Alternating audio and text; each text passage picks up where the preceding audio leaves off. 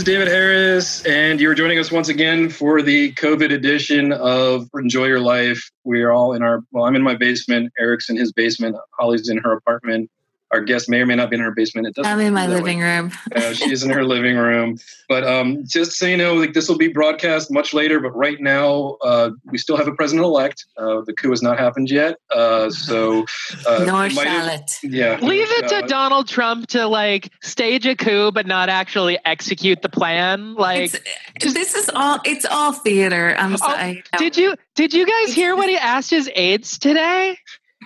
They no. they asked if it was possible to maybe have some of the electoral college replaced with loyalists who would vote for him instead of paying attention to the results of their respective states. Mm-hmm. What?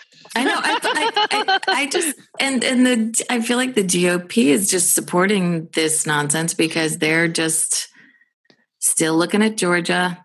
You know, that's they. You know, they're they're trying to hang on to his base base you know it's just and and like i mean everybody also just it's so clearly a fundraising effort for the campaign yeah. debt too yeah. and and to, to put us all through this for those three reasons is just so cruel and unsurprising i guess truly yeah, you know, like my dad called me today and said that uh, you know he's like, oh, you gave a press conference to talk about COVID, and he seemed so dejected, like his hair even kind of white.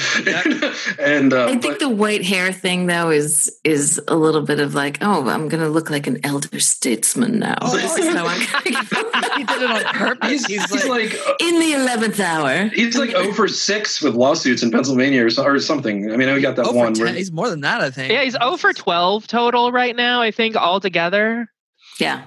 Anyway, uh, Eric Miller and Holly Hazelwood, thank you for joining me yet again here. We do have a guest. Uh, you probably know her best for her work with the Parkington Sisters. Um, she also has been in other bands called uh, Throwing Muses and uh, Breeders and Belly. But uh, Tanya Donelly, thank you for joining us tonight. Thank you for having me. And um, yeah, you so you do actually have a, a new album out uh, mm-hmm. a couple months ago with the Parkington Sisters, and it's a covers record, right? Yep. And we actually did an episode like uh, I guess it'll be three episodes back now, with just about cover songs. So um, thank you for not choosing that as your topic tonight. would have said no. but um, you have some good stuff on there. Uh, there's a Leonard Cohen color cover, I believe. Yeah. Yeah. Um, yep. But any, anyway, so that uh, yeah, time, time it's it's basically just a sort of a you know a gathering of all of the earworms of my life basically is what the what that covers project is yeah but so. um and as uh, those of you listening at home, obviously uh, Tanya is not a fan of the GOP or their maneuvers right now. um, yes. For those of you who tuned in, tuned in the last yeah. episode, we took a bit too far. yeah. Well, yeah, and I'm I, I, don't gentle on this subject either. So. Yeah. Well, our, the last the last show we recorded was actually last Saturday, um, and I was just telling these guys before you came on, like I can barely remember like like what happened in a way. I mean, I yeah. Oh, I've been saving. I can remember every last second. It's been so sweet. the whole the whole thing has just been like. Oh, I'm talking about the podcast itself, not like what's been going down. Oh. Like also, well, I mean, you know, like I found out at like 9:30 in the morning, and then I proceeded. Like, I don't drink that much, but I drank a bottle of champagne with someone, and then that kind of set the tone for the rest of the day. You know, and, yeah. but, but you, Eric, you know, this must be a you know a fecund a hunting ground for your Twitter uh, uh, you love like comedy on Twitter, and this must be. Like it's a, well, it's just like everybody's like just like knocking them out of the park this week. It's just it's just hilarious, and and I, I you know every. I mean, everything's moving so fast, and for once, it's moving mm-hmm. fast in a way that is like, um, you know, it's good news. Like these, all these good things yeah. happening, and it's just like it's there is like yeah. a legitimate weight. I feel like off of my shoulders, and like the anxiety is lifted a little bit. I know that like you know, I know there's still work to do, but it's, it's oh like, god, yes. let's get like getting. This seems like a huge. Like I, I saw there was a picture that somebody had made the other uh, uh, that I saw posted today that was like the Statue of Liberty was like Dorothy and the Wizard of Oz, and all the people, the other characters were like Joe Biden and Kamala Harris, like saying like you know like welcoming Dorothy back from being in the land of Oz. You're out of the woods. You're out of yeah, I mean it. It. Yeah, I. I just feel like it's. It, you know, absolutely. There's so much work ahead of us, and there's going to be a lot of contention in this next mm-hmm. four years, also. Mm-hmm. Um, but it's like take you know i feel like it's taking the conversation back onto dry land yep. at least yeah, getting, getting, a guy like Jay Inslee to be the head of the EPA versus a former coal like lobbyist mm-hmm. or whatever he was. Oh, I'm just yeah. thinking about like all just these, the cabinet alone. Just all these these grifters. Like was it guy Zinke, the, the the Department of Interior guy that just like it was just graft is all it was. It was like hundred percent lining their Be- pockets and Betsy yeah. fucking DeVos. oh my god. that one bitch. I hate I her. am I am just like the just and and and and just like not hearing their voices anymore. oh, you know, just the, just the sensory experience of not having to hear their voices anymore. Just the just it's such a relief to me. Um and you know, I have a 14 year old and not to personalize it, but like how can any of us not personalize it? Yeah. you know, um, just the, I didn't really know I was holding this until, until it was called for us. But the fact that she won't have to spend the final four years of her childhood under this specter. Mm-hmm. Right. Yeah. And I mean, that's true for all of us, but just like kid, kids right now and young people, yep you know, college kids, just like just the just the being able to just breathe, eh, just, you know, and just looking back, like it was funny because the day after it was called on uh, on Sunday was like four the four year anniversary of the election, and so like the things that I had posted the day after Trump was elected were popping up, and it was like Oof. you know trying to like thinking back to that moment and like my you know my daughter would have been six she's 10 now mm-hmm. and so like i just remember like having to explain to her that the country had chosen this piece of shit yes over this highly qualified woman yeah. and, and like it was just like really like reading that reading that took me back to that moment and like just knowing that like that is gone that's over for the moment and like right. something that we we have sort of repudiated that and and that feels finally like something that like a, a bit of a win and that's yeah what a absolutely and not to silver not to silver line what we've just been through because I, I you know it's kind of a gross thing to do but i think we have learned a lot yeah. about who we share space with and citizenship with and Truly. how fragile this this system is. And, yeah. you know, vigilance is so important. And we, you know, and I, and I'm, I feel really strongly that moving into this new administration, vigilance will still be important and is always important. Yeah. Like, just this is, you know, nothing is nothing worth having. Eh, you know, comes free or without a fight. And that's just like not, it's going to be, you know, and I feel like my kids have learned through from this that like, oh, we have to be involved. Yeah. Yeah. At absolutely. all times. Yeah. And even my seven year old, even on every level at all times. Yeah. Yeah. I mean, yeah, one of the best, one of the best headlines I've seen was like, one perk to getting Joe Biden in office is we can get a president that we can forget about again. Seriously, seriously, I'm so excited to hate the president a normal amount because, like, I I truly, with every single atom of my being, hate Donald Trump. And there's and nothing that I can good. do about that. It's, no, and that's not, not, good for you. This no one thing. Terrible. This is the thing. Like I feel, I have had like this, like just nonstop resentment about the fact that this person put hate in my body. Seriously. And that I have to store this thing that I never wanted to feel or or you know, this just this toxic ugliness like a yeah. poison. You know, it's just yeah. like being hungover all the time. yeah. And it feels it, like it, it, it makes it feel like I don't like want that in my body. Mm-hmm. And he yeah.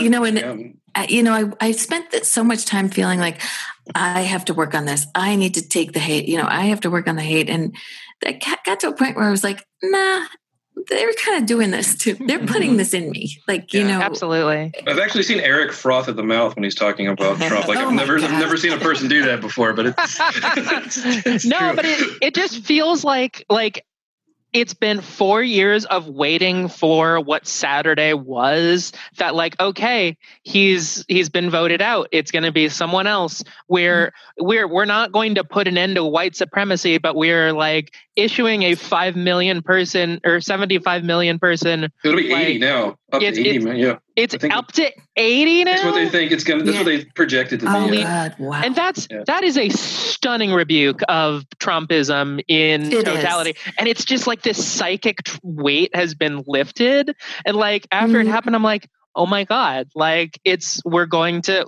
we're not going to get worse. It's going to be moderately okay. Yes.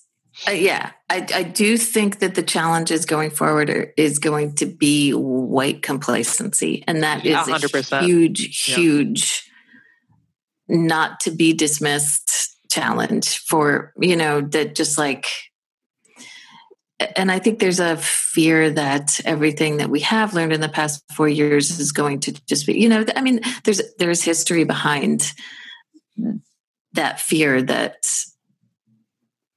you know uh, there's a the luxury of a certain kind of liberal voter is to say like oh good okay everything's all right. I can just i can relax now. I can take the next four years off which is i think an uh, understandable fear right now for a lot of people. Well, and i do um, think this four years has certainly like brought me a hyper awareness of of probably how complacent I have been, and just that. Oh, like, absolutely. That is, Sam, that is a. Uh, it's something that I just I, I'm ashamed.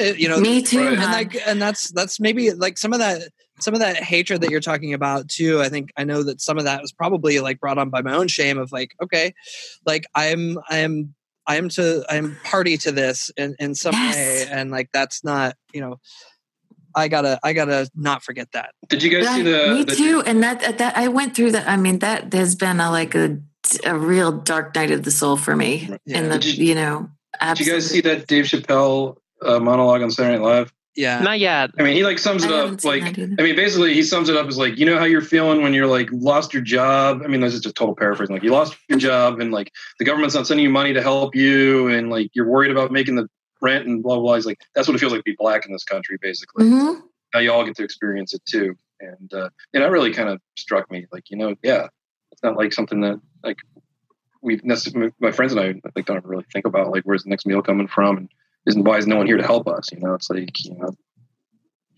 call the cops and they help us, or right. Know, or it's like I don't know, but um, yeah, you get called sir when the cops come. Yeah, yeah, exactly. Well, yeah, so, but um, anyway, um, we have a lot to celebrate, and uh, we could talk about politics the whole time, but we should probably segue into. I mean, it'd be great. Is it, we, is it, it's almost impossible not to like that. No, is, keep, talking, keep talking about it. Keep talking about it. You got more to. no, no, no, no. I, I, I, I want to. Well, it's true. It's, well, the funny thing is, feel like. Well, yeah, yeah. The funny thing is, is like I remember when Trump was elected, and like we can't do it now necessarily because we're not all hanging out like we used to. But it's like everyone had this like pressure valve when they got together. They had to release like because they were in such disbelief um, just like whenever I'd meet with my friends, we just go, "Oh my god, can you see what he did this time?" and blah blah blah blah, blah. and you know, it's like I'm, I'm I've been curious, like I've been wanting to know, like we knew he was going to be awful as a president, but like what was like the first sign that he was going to be like worse than we thought? Because like for me, it's when he took, I... that phone, took that phone call with the Australian prime minister and just was like a complete dickhead to him, and we're like, okay, you know he but, he he we he told us who he was coming yeah. Mm-hmm. there was no um i was you know i think i'm surprised what what surprised me is how um how far he was allowed to go what he wanted to do did not surprise me and how he you know he he, doesn't surprise me uh, you know it's we're all really familiar with him on the East Coast and have unfortunately been for a very long time. So nothing that he wanted or said surprised me. What surprised me in the early days was, you know, when I started to realize what the GOP was going to allow. Yeah. That's what surprised and horrified me. Um, and, you know, I'll never recover from that. There will never be a. I, I don't know. It's made me. I'm. It's made me an extremist in some ways. In terms Truly. of how, I, yeah.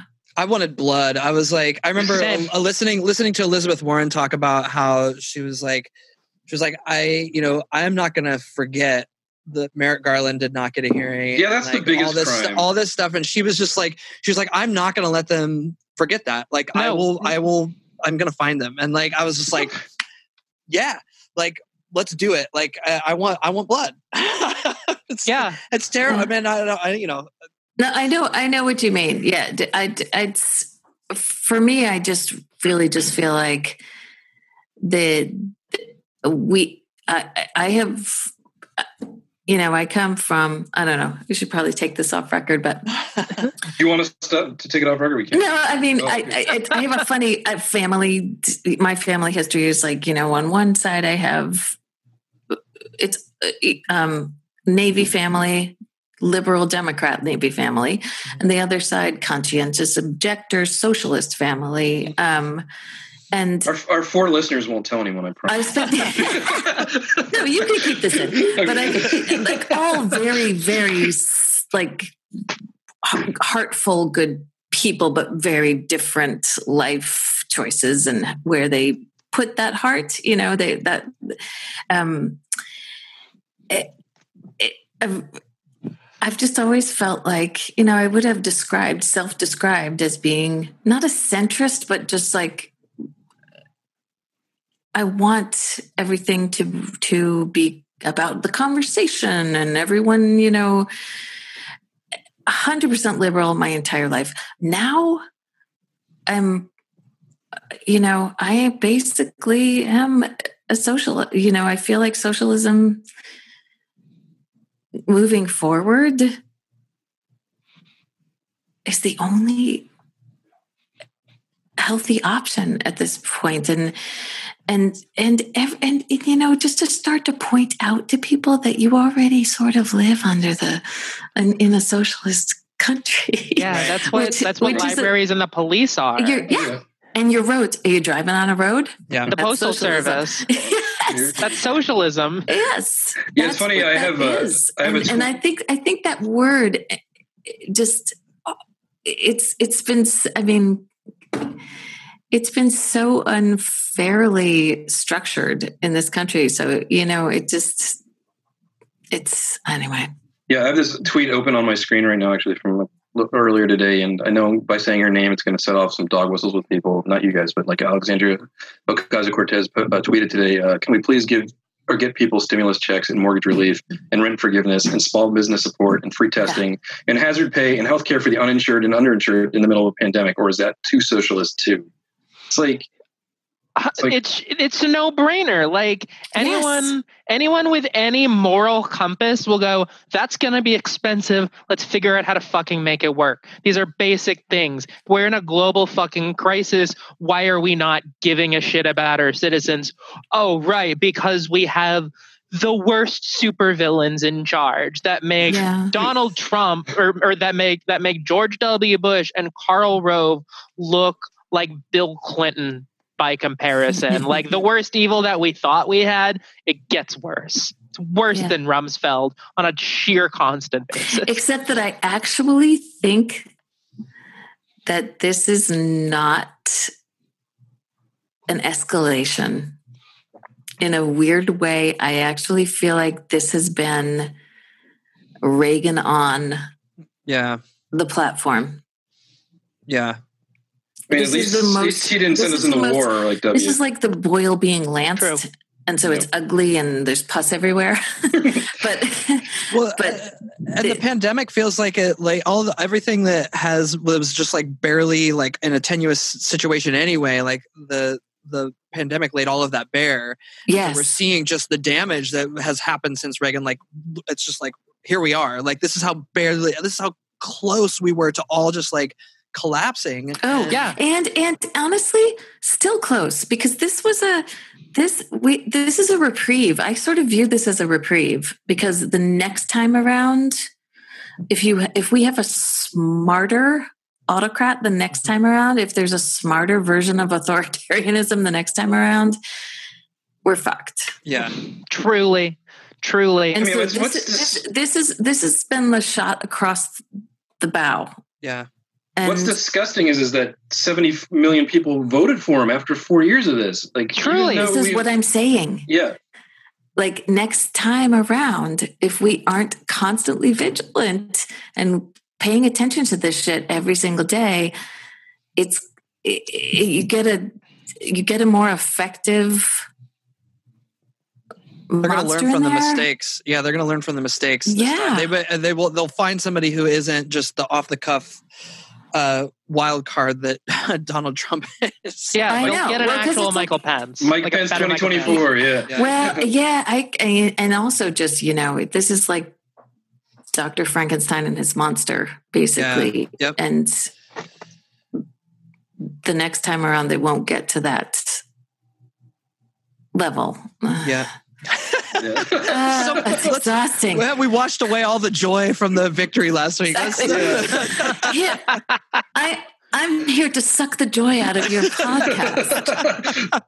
Tanya, Tanya Donelly, humans, joy sucker. exactly. Actually, I want to know how you felt when Donald Trump asked to use "Feed the Tree" for his campaign this year. Was that like, a, was that like one part of his platform there?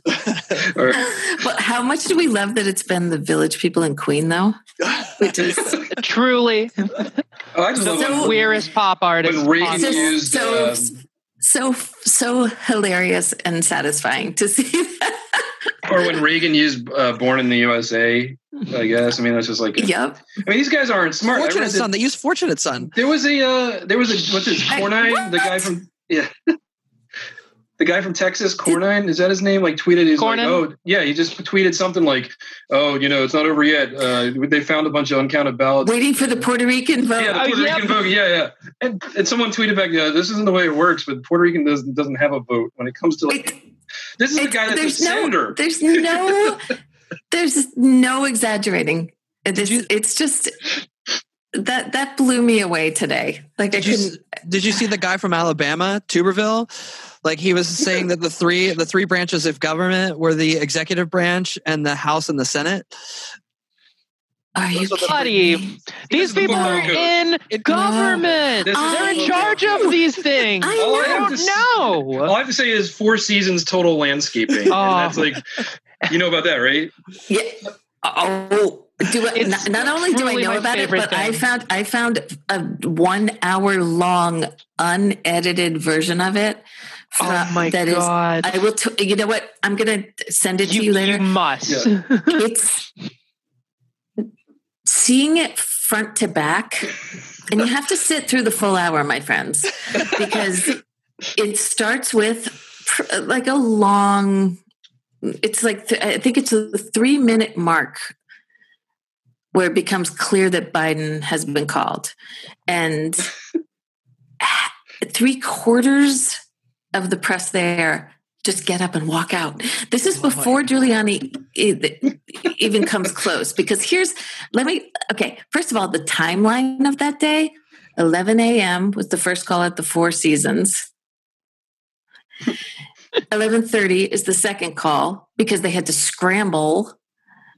Giuliani shows up like 20 minutes late or something. The beginning of this thing is basically people sort of coming in. They're in front of this, I'm sorry, like just three year old birthday party level. With the signs back there. Yeah. And Mission and then accomplished. at the three minute mark, at the three minute mark, you can hear clamoring out in the street. There's beeping and there's shouting, and three quarters of the people that you can see in the view of this this particular video leaves immediately. Just like they all a got mass better shit exodus. to do. Yeah, and like...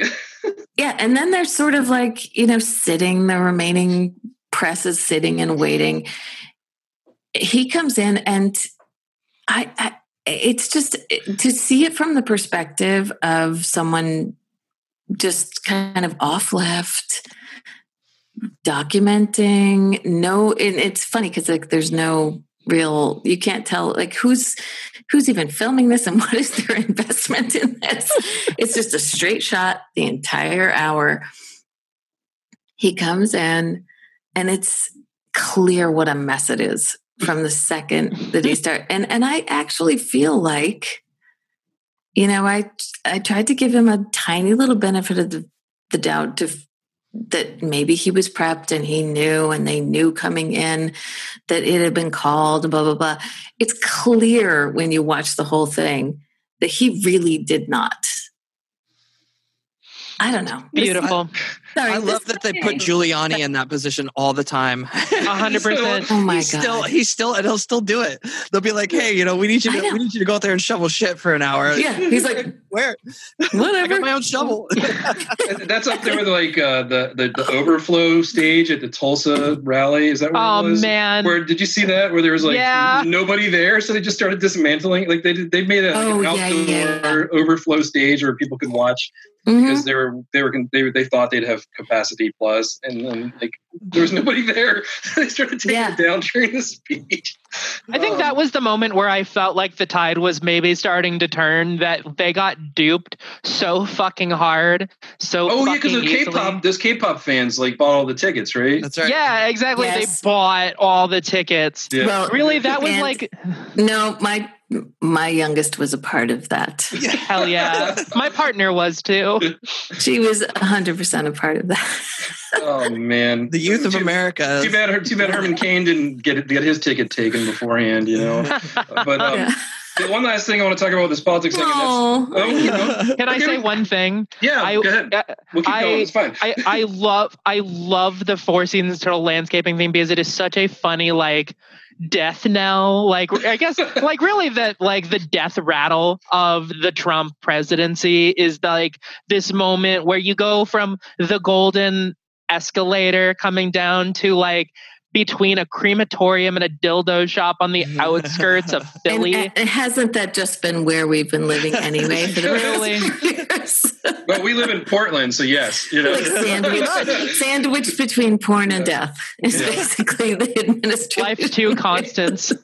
but you know what's in the back of my mind though is like you know we we are gloating as we are you know we, Hell yeah, we are. It's great. but but uh, back to what Tanya said about keeping aware like the, Alito's speech yesterday was pretty scary I don't know if you guys like Yeah. watched or heard anything about that I Like, didn't know. their Supreme Court justice was basically like railing on a, against like same-sex marriage and a bunch of other liberties as well and it's, they're not supposed to be partisan like that but you know now that they've got this um, other woman uh, Amy Coney Barrett, Barrett in there they're Mhm. emboldened I think and they Yeah. I, I do love that John Roberts like basically said, "I don't want to fucking hear about the ACA ever again. You guys do your goddamn jobs." But it's like I think that that's the biggest perpetration and has been the biggest perpetration all along was from the Merrick Garland seat to um, this the, the way that it- this Ruth Bader Bader Ginsburg thing ended up. It's just been that's well, the and biggest Stevens crime. retiring. yeah, He, he retired. I mean, this is like th- that's uh, no president has done has had three seats. I don't got think. paid. Like it's just Yeah, I it's don't know.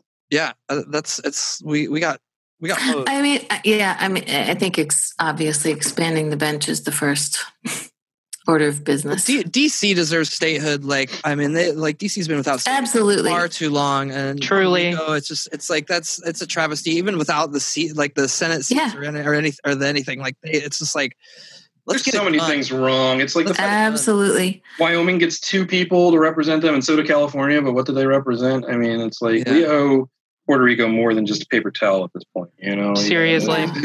I, I, Um, and I, re- I really feel like expanding the bench should be their first. Well, if we lose Georgia, they're gonna they're gonna chicken out of that. There, there's Oh, please Biden- don't say that. I hope Biden, not. Biden, Schumer, It's not- Pelosi. Yeah. They're gonna be I like truly hope that's not true. I truly I hope truly that's not hope fucking that's not true t- too, because that is a that I think that we have learned that that is what I mean. There are certain things that have to be dealt with really in a very acute, Yeah. you know, crisis management way, and that and that's that's one of them. And I oh god, I hope so. I don't know. I don't have the energy to even forecast I know. what's going to piss me off about I who know. I just voted for. I saw I saw a very good Hard Times headline before this that was uh, uh, joy from Trump lost uh, immediately dismantled by news of a Biden win. oh my god. what I want to know is why your governor. I mean, he, of course, he didn't vote for Trump, but he made a point of vote of, of saying that he didn't vote for Biden either. I mean, you do have. A, I, don't- Don't get me started. I mean, thanks to that clown, Elizabeth Warren's not going to be in the cabinet because. Don't get me started on that one. I have so much to say about Massachusetts.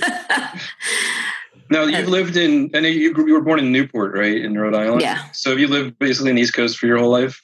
I have, yeah. Okay, I'm from I've lived, in, Philadelphia. I've lived in. Boston for Boston for mo- for my really most of my life. So Okay.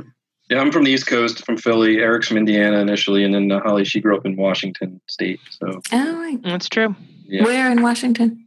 Uh, outskirts of Seattle, I'll say. I'm from the sticks about like 30 miles off of Seattle, but it's a nowhere town that nobody knows. So I just say I'm near from near Seattle. But I'm going to guess that it was probably very beautiful. It's You were? very it's very beautiful. It's very probably Trump territory at this moment in Mhm. time. it's not, Not far from the. yeah. It's not far from uh, far from the Twin Peaks waterfalls, right? I mean, Not incredibly far away Yeah. from uh from Snoqualmie, Falls Snoqualmie, now. yeah, yeah. Yeah. So All right, I get the picture. Yeah, But, uh, it's beautiful up there. It's Yeah. truly amazing. If it weren't for the people, it'd well, be you'd be, perfect. I mean, Rhode Island is a complicated place to to come from too. Which, and I think Rhode Mhm. Island, you know, they're, they're New England's a, a funny. I think that New England gets sort of like this, as if it's one state, then everyone sort of, and the rest of the country feels that we all come from the same perspective, but it's very complicated here, like anywhere. I lived in New England for three years, and um, up in Vermont. And uh, my wife's from northern Vermont, where she Where? grew up. Uh, where's she from? Uh, you know where Yeah. Jay Peak JP is? Oh yeah, yeah. A little town near there called Montgomery Center. It's like Okay. 800 people. But um, Right. I, I lived in the southern part of the state, but um, you know, it's true. I mean, like people from New Hampshire are definitely different than people from Vermont. Uh, Oh, uh, Indiana's just a bunch of knobs, Yeah. so no complicated, no compli- complications there. Just hey, that was the small first. That was the first state called, wasn't it, for Trump? Like, Oh, I I'm sure it was. I mean, like, I yeah, it's not a not a chance. Yeah. they somehow somehow miraculously they went for Obama once, and like I still I'm like I don't know how that happened, but Was it the the McCain year? Yeah. Must have been Sarah Palin. Yeah. The, the misogyny is so deep uh, that it's true. Mm. you just can't. No, I'll show you, woman. yeah. It's- it's- it's- are we ready to talk about our topic? I, I just yes, let's do it. No, I just feel bad because like we can't go to a song break until we talk about the topic. I know, but I'm the I'm the one that's Oh my dragging God. the political conversation. So let's. No, no, Holy I just shit, always- you're right. We haven't even touched the topic yet. We're I like just half an hour in. So I feel so most like all the time. I just feel so self conscious about the guest's time. Is what it comes down to. no, I just don't worry. I'm- okay. then yeah. We're here all night, folks. It's Uh, gonna be a three-hour special. Tanya's our prisoner. We'll be right back. But what we used to do is uh, before the pandemic, and I was going to say, like, if we're going to silver line something, the one silver lining for us uh, is um, before the pandemic, we would all go to Eric's Kitchen and just have a Portland-based musician or writer or filmmaker come in. so our pool was a lot more limited in terms of who our guests were. But we've, uh, thanks to you know everyone being home, we've had like some amazing guests. So one silver lining this whole thing. So, Yeah, um, no, uh, and I'm hoping that I actually hope that that trend continues because I feel like there has been some, you know, the connective tissue has been sort of interesting around this. I hesitate to try to, you know, yeah, it's it's, it's Oh. Silver line pull that. any Yeah. pearls out of this situation, but yeah. yeah. But on the other hand, live music. What's that? You know. I know. yeah. I know. we used to i mean uh, holly and i would go to at least you'd go to like ten shows a month, wouldn't you, Holly? And uh, sometimes it was it was up to about seventy a year, give or take, plus or Oh minus a festival. God. Yeah. Yeah, I'm And that was at- thirty. I was at- can. yeah, I Yeah, you still have that. Right. I could I literally be your mother. And so, It's- yeah. so- It's true. It's true. You'd be a great mother. Yeah. and meanwhile, old man Miller and I here, uh, we didn't. I only would go out four times a month, probably. You- yeah, the, the best the best thing about moving to Portland was realizing that they start shows here pretty early and they end them pretty early. So I Oh, was, I beautiful. was, I was like, Yeah, I'm like, I'm like, that- I'll be- I'm home by I'm home by eleven thirty, man. That's like and everything's like- close. There's no Commute. I will tell you, like, it, once you hit your 50s, it's like, my, I'm always like, when can I be home? I would love, yeah, yes. yeah, I know. Like we like, we went I to want see to play. I would like to play your show and I would love to go to your show. When can I be home? I, know- I think we saw Jason Lytle once, and he went on at six. And I remember looking at someone and being like, "Yes." or, or like when you get to the show and there's no opener and you're not sure, and like the open, like the headliner goes on at like eight. Yes. Oh, amazing! I watched I watched Weezer once, and they finished at promptly 10 p.m. sharp. Like, Oh, and yeah, it was like, um, it, like, it was it was like this is And- amazing. I get to go home. I don't have to be out incredibly late for no fucking reason. and then there's the opposite. Like when you go to a show and there's like um, one opener listed, but you get there and there's actually four.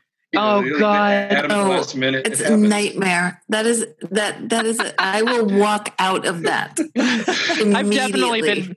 I've had times that one. I went to a Built to Spill show not to. Uh, I, I Mhm. say not too long ago. This was maybe like a year ago now because time doesn't matter anymore. And I No, get there. know. I, get there, and I look at that. I look at the bill. Built a Spill doesn't go on until eleven o'clock. They've got three openers. I got on a bus and went home for two hours. Was that, the, was that to keep it like a secret thing that I because I No. I, oh okay because I saw them on that and they had two openers or three That openers. was a That's very Halloween, that's a very was smart choice. That's yeah, a very I, w- well, I had to be on a flight the next morning to go to Chicago, and was like, Yeah. I can't. I ha- I'm I'm gonna take this time. I'm gonna use it wisely. Praises due to all of these opening I acts. know. I See, gotta this pack is my fucking and I'm sorry. Like as someone who was an opening act uh, for a long time, it's I'm feeling gross about saying that because this is all It implies something. it does imply something, and you know sometimes you know there's so many shows in my life that I can point to, and you show up, and it's like, and it's the opening band that ends up that you end up thinking about later all night Yeah. long. So yeah. But not sometimes it's not. And sometimes Truly. it's not. yeah, it's like Truly. when we went to see Madonna. I know, but, like, uh, yeah, Go- Interestingly, it's all it that you would think that that ratio would be smaller than it is, but there, there are I can you know so many instances where the opening band kind of blew me away above and beyond what I expected. So eh. Yeah. We went to see Madonna once when my kid was newborn, and uh, it was at like the, the, the Moda Center, which is like where the basketball games are. So they're, they're usually pretty prompt and early. And so we like begged one of some of our friends to watch us, watch watch the kids, so we could go to Madonna. And like at eight, some DJ came on and played for like two hours, and then she didn't come on till like nine or till ten. Oh my So, like- god! So like my kid didn't sleep. He was like a non-sleeper. So like we were texting our friends, we're like, "Is he asleep yet?" And they're like, "No." And midnight, she was still playing. And they're like, "He's still awake." We're like, "Okay, we gotta leave." I feel bad. Fuck you, Madonna. Yeah. So I mean, sh- whatever. She was still. I mean, I guess I missed holiday or something. but- she does what she likes. yeah, but but yeah, but Eric's right. The one nice thing about being here in Portland is everything's kind of close. So it's not like when I lived in Maryland and went to DC, I'd have like a forty-five minute to an hour drive after Mm. the Oh, show. yeah. Um, or if I lived in Philadelphia in the burbs, it'd be like a 45 minute drive downtown. Everything's like so compact here that you don't have that like tra- transportation kind of issues That's really nice. Yeah. unless you're taking the bus. Well, that's what, and Boston's like that too. Yeah. Yeah. Boston's I could- tiny.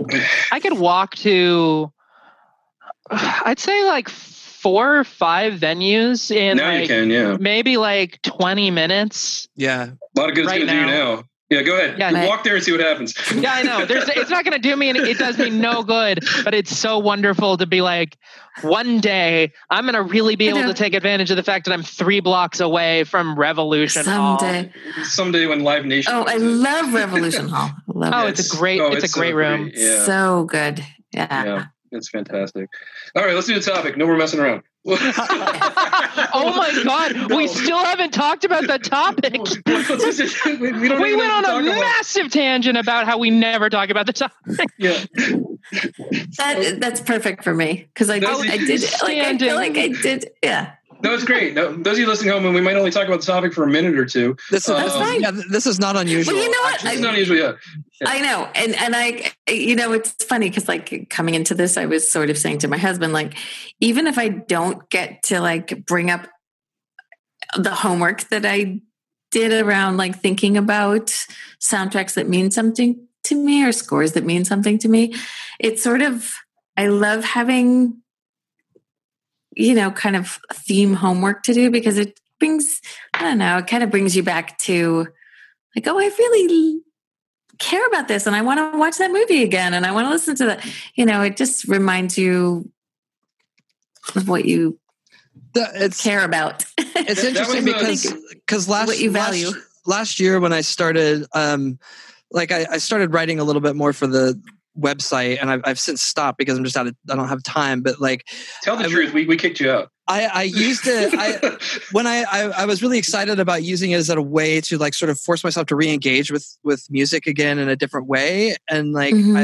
and it was like and it was fun like I was listening to albums in a different way and and just like really trying to think about them in, in a way and just like you know and actually like really engage with them instead of like okay they're just yeah. in the background and that was a really it was really nice it felt yeah it felt good that's how i and that's how i felt in the past couple of days thinking about this is just sort of like well what you know i sort of picked that as a i talk about books all the time i talk about musical and you know like i yeah. i this the, the two go-to subjects i talk about all the time is either you know, sort of a desert island disc thing or books that I love. And and so I picked this one because it isn't something that I've talked about a lot. Um, and then I had a little panic yesterday where I was like, oh, but like what will my examples actually be? And it did bring me back to like this sort of nice place of um oh, you know, really rediscovering what my relationship is with because I love movies so deeply. I'm such a film fan, and how the soundtrack and how the score plays into that, and you know, it it was it's been kind of fun to dive into that. Yeah, um, that was the, the the best indirect way to introduce the topic. So okay. everyone, no, it's amazing. no, thank you. Um, yeah, when you Lengthy. Yeah, no, no. The, the, fact that you introduced it by not introducing it was amazing. Um, but yes, and you echoed the conversation. Outstanding work, everybody. you you you uh, echoed the conversation you and I had earlier this week, which was like, you know, I don't want to talk about music. I don't want to talk about books. So I'm glad that like we give you the opportunity to talk about something that's not necessarily what most interviews. Comfortable for me? well, it just I don't know. It's like we had these people on recently, and they wanted to talk about celebrity crushes, and they're like, you know, most of the time people talk because one of them played the harp and the other one played the the violin, and they're like, they just want to talk to us about technical stuff, and no one ever asks us about stuff like this. So we talked about celebrity crushes the whole time, and uh, oh, that's kind of a fun one. They were also in a pool.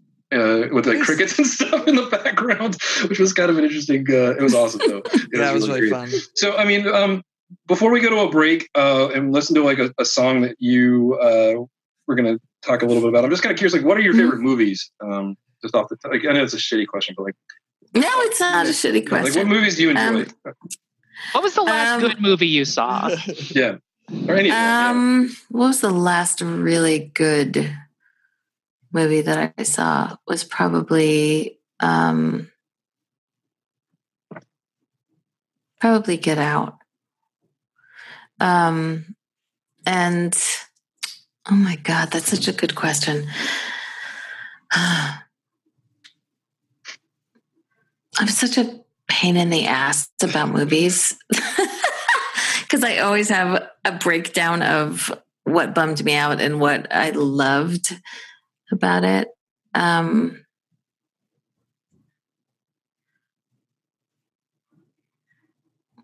I, don't know. Oh, I, that's, I'm gonna have to. Yeah. I'm gonna have to like balance that one because it's uh, all-time favorites. all-time favorites Sure. is, are like uh, are on this list. Dreams, Akira Kurosawa is one of my favorite movies.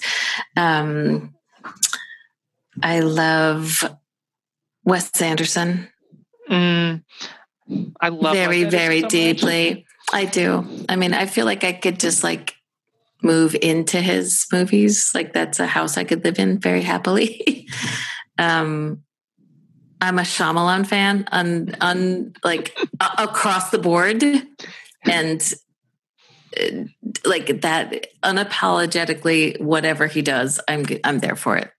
And I loved I loved Split a whole hell of a lot when I saw that one. I I love it when he lets himself get super hammy so do I. yeah, it's, And it's I- when he's at his uh, best. Yeah.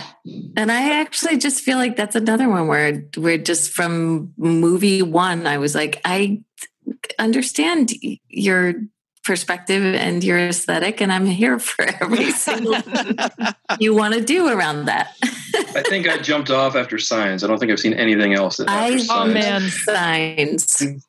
Yeah, that's the last one. This, this is the thing. Like my brother and I fight about this all the time because he was like a he was an early lover of Shyamalan, and I stuck. I stayed the course, and so he he jumped off after Signs also.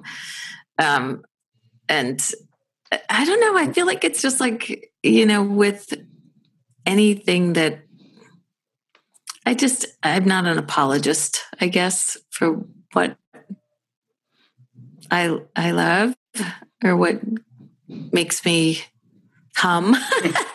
you know, so. So let's take a break. Um, do you want to uh, talk about the song or piece, like soundtrack thing that you brought? yeah. for So us? the thing that I picked was um, from uh, Life Aquatic, Oh, which is um, uh, Seu Jorge's. You know, throughout the whole movie, he's playing acoustic Bowie versions, you know, Bowie covers basically, and um, this was like a crapshoot because I could pick any single one of those songs from that soundtrack that I love, but I picked Rebel Rebel for All right, let's check it out. because I We'll be think back. it's, it's like beautiful, you know, his version of it is just gorgeous. All right, we'll be back in a few.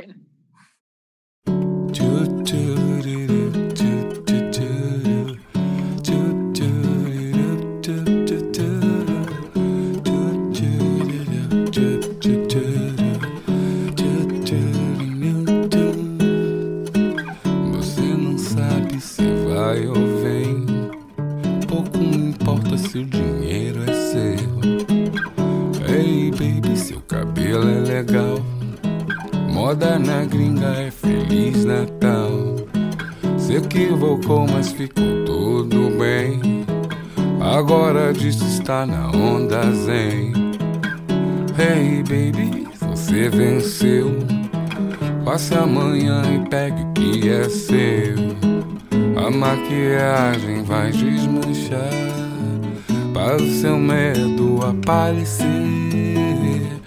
Zero a zero, agora eu vou. Você deu mole, então eu marco o gol. Zero a zero, você venceu.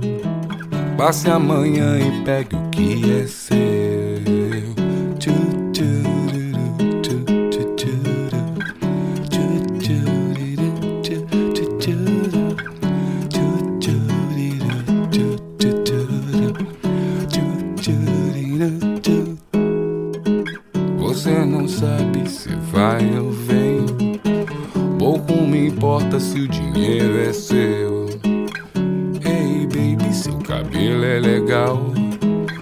Moda na gringa é Feliz Natal.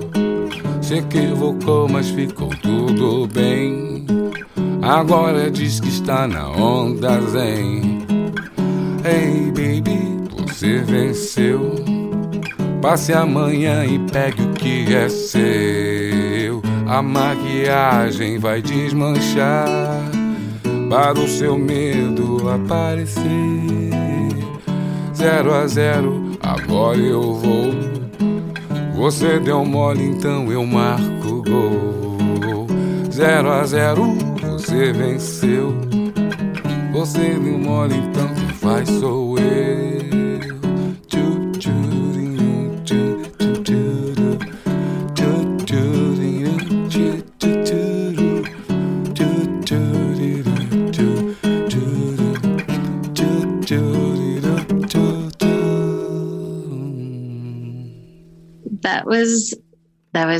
Was playing Rebel Rebel acoustically from the Life Aquatic soundtrack.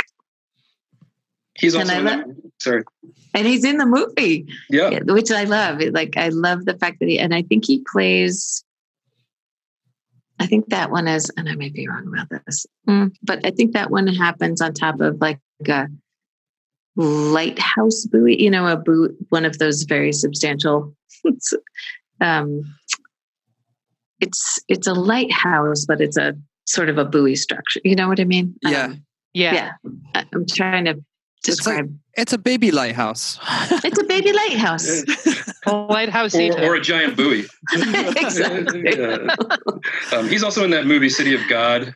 I don't know if you guys have seen that movie. Oh, is he? I in that? He's he in that plays one? he plays Knockout Ned, the bus driver who becomes Oh, like yeah. a, uh, yeah, Oh wow! yeah, Oh, I didn't know that. yeah. He's also in that film as well. He's an incredible art. I mean, that was my introduction to him. And it, it just his entire um, catalog and like work is just incredible.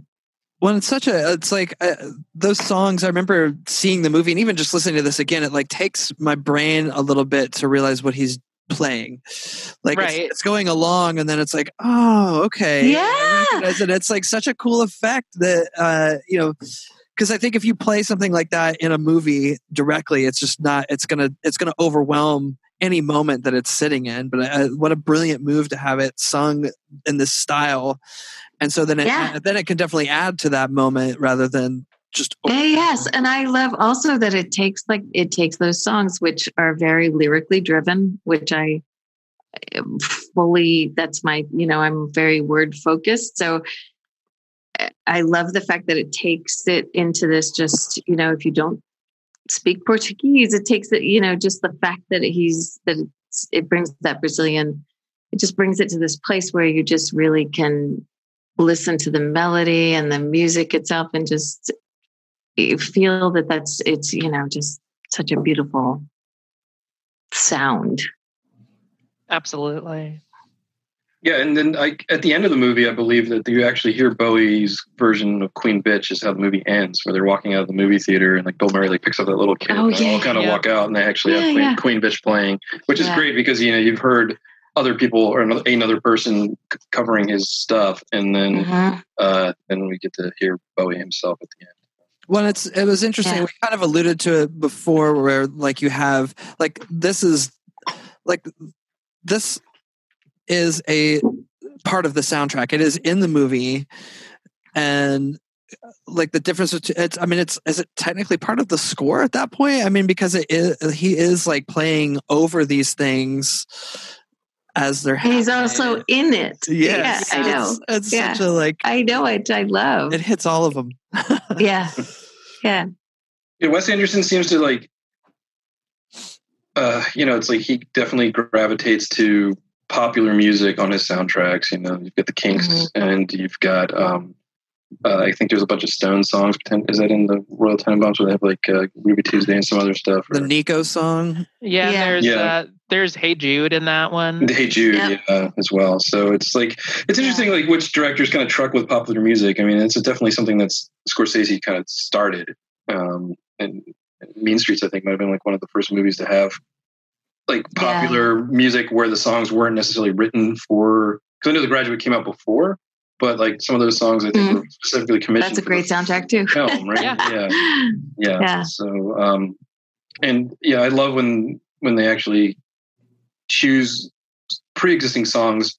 I mean, this was great because it's kind of a subversion of that, where they have like the, the Portuguese versions of these. Where, like when they choose pre- pre-existing songs and put them in a way that you um, put them in a way that kind of fit. I mean, the only thing is like, and we just watched this movie the the other night. It's like sometimes the the songs become so well attached to the movie that it's hard to separate them. For example, like I Mhm. hate to be crass, but I can't hear "Living in Stereo" without thinking about Phoebe Cates taking off her bikini top in Fast Times at Ridgemont High. Now that song by the Cars because it's like we just watched that movie. Yeah, and Yeah. um, but so I mean, it, it's just something like it's interesting to know like oh when, that's a really good that's an interesting point though that Right. it becomes too tied to yeah, yeah, it's just like, like, And I- stuck in the would middle with actually you. What's that? Oh yeah, Yeah. you just think about Jeff Bridges dancing like when you hear that song, right? yeah Yeah. yeah. yeah Um, but uh, you know, I know, but th- that's why this is like an interesting subject. I didn't mean.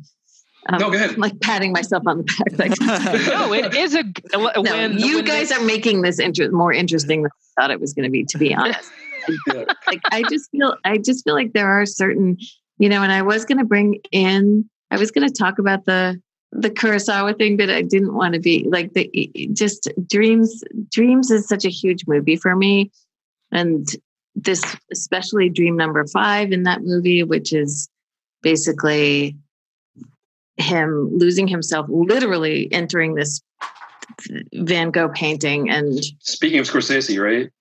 and yeah like walking into the painting and and then it's it's it's chopin and i think it's like I, i'm not big i don't know i'm not super familiar with classical but it's so it's like mm, prelude 15 or i can't remember but um just like having these this meeting of these three very complicated geniuses in this really sweet little vignette in this movie which is you know he just walks in and he's lost in this painting and the music is perfect and um, I, I actually crossed that off the list because i didn't want to sound like i was overreaching because i honestly don't have the the fandom of classical music to back up, to back that up. But I remember watching doesn't that. matter. This is like beautifully ugly classical music, which I think at the time in my life I had never really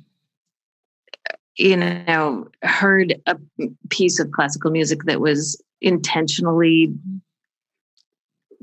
dissonant um, and it so perfectly matched you know Van Gogh was so perfectly dissonant, and it was just like a I don't know. it was a- that was a moment where I felt like the music sort of overcame the movie in a way, like you know, where I, I just felt like like this would not be successful visually it didn't have this this musical back. It wasn't background music. right. Yeah, I mean, Holly and I were talking about this earlier today, but uh, another one of my favorite like moments like that is the end of Koyaanisqatsi with Philip Glass's score. Yeah. Mhm. Um, Oh my that- god, I love that score too. yeah, and like the, I think it's like the rocket ship kind of blows up, and then like a piece of it just kind of like spirals down, and it just got that like do do do do do do do do do do over and over and over again, and um, you know, like I I would have wanted to share that on the show, but it's a 13 Mhm.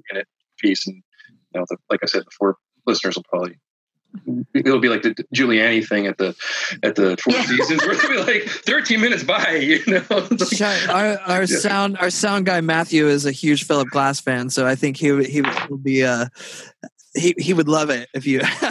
I got this like giant Philip Glass like, bring in just sitting right here, like box. Oh my box god, look at so it. much Philip Yeah, Glass. it's, Oh it's all CDs, but they don't have the. I mean, I have a Koyaanisqatsi on record, but it's like all Dear these Lord. albums. Like, Wow! Oh my that God. Is- look at that Yeah. beautiful. It's 15 Okay. albums. Jesus. no, I don't know how many it is. It's like I don't know. It's a bunch. It's gonna be more it's than like- 15. Oh, that I love. Oh my god. So, but you know, Glassworks. I, I mean, a lot of his stuff sounds like it could be a soundtrack for like a movie, and I mean, it's got Nellis Scottsy in here, and some other things as well. But um, twenty four CDs. Yeah, Jesus. Jesus Christ, that's a lot. but yeah, he's like his his uh, his score for Kundun. That's another Scorsese movie. And now we're bringing it back to this as well. Uh, his his score for Kundun is, is fantastic too. I mean, I know some people will be like, "What the fuck?" It's just like do do do do do do do do do, you know, for a lot of it. But I love that kind of stuff. You know? yeah. Yeah. Yeah. But well, uh, well, and that's that's another that's another thing about the the the uh, dreams. The dream that you know, the dream number five that I was just talking about is like there's this one note that rings through the entire thing, which is at the time, you know, was I mean, probably very felt very, you know, not to use an overuse, but that just sort of like this punk rock. like there's just like a really defiant, weird, yeah, like a very defiant note that rings through this whole beautiful piece, which you can't help but focus on. You know, it's Are you a big Kurosawa fan in general, or I am, but Yeah. that one in particular. yeah? Are you guys into Kurosawa at all? Or Yeah, I have not seen Dreams. the It's a later one. It's Yeah. like well, not his last one, but I think it's like in the mid '80s is when it came out. We just right? watched- Or Yeah. maybe we maybe just watched. High and Low recently, um, which I hadn't seen for a really long time. And that movie, it's so funny because that movie feels very modern. like it feels like, you know, that kind of story has been told like hundreds of times since since. Yeah. So it's like it's such a good such a good movie. Yeah, Dreams is super abstract compared to that one. It came out in '90 actually. I was off by a couple of years, but um, but yeah, like you know, actually a lot of his early films were like noir films, like Drunken Angel, Yeah, yeah. like, Stray Dog, and stuff like that. And then Mhm. kind of diverged as he the older he got. Um, but uh, soundtrack, I mean, I don't know, like if his earlier work, his soundtrack is as big of a deal or not. And, uh, and there's like I don't know. shamisen and That's the- and. Yeah, I don't know. That's the only one that I I remember noticed. some of I the. feel like that. I feel like that when he there's like a, a premeditated decision to make music very much a part of each Mhm. piece of that. Yeah. Back, back to another another one that just came to mind where we're actually talking about pre-existing songs used in a movie to a great effect are the Leonard Cohen songs in McCabe and Mrs. Miller. I don't know if you guys have seen that Altman I film. ha- uh, I haven't don't seen think I one. have. it's with Warren. Oh man, you got to see it. It's with Warren Beatty and Julie Christie. It's a western, and it's Le- Leonard Cohen songs from like his first two albums are the Really? soundtrack. Oh Yeah, no. Yeah, it's All like right, an an old west. Yeah, it's about he's like this I'm kind of gonna write that huckster. down right It's now. Robert Altman. Yeah, he's like this huckster guy that goes to this like little like town in the middle of like the Rockies or something, and she's a prostitute, and they kind of try to start a business together, and uh, it's a really beautiful movie. But uh, but there's, Yeah, I I've heard that.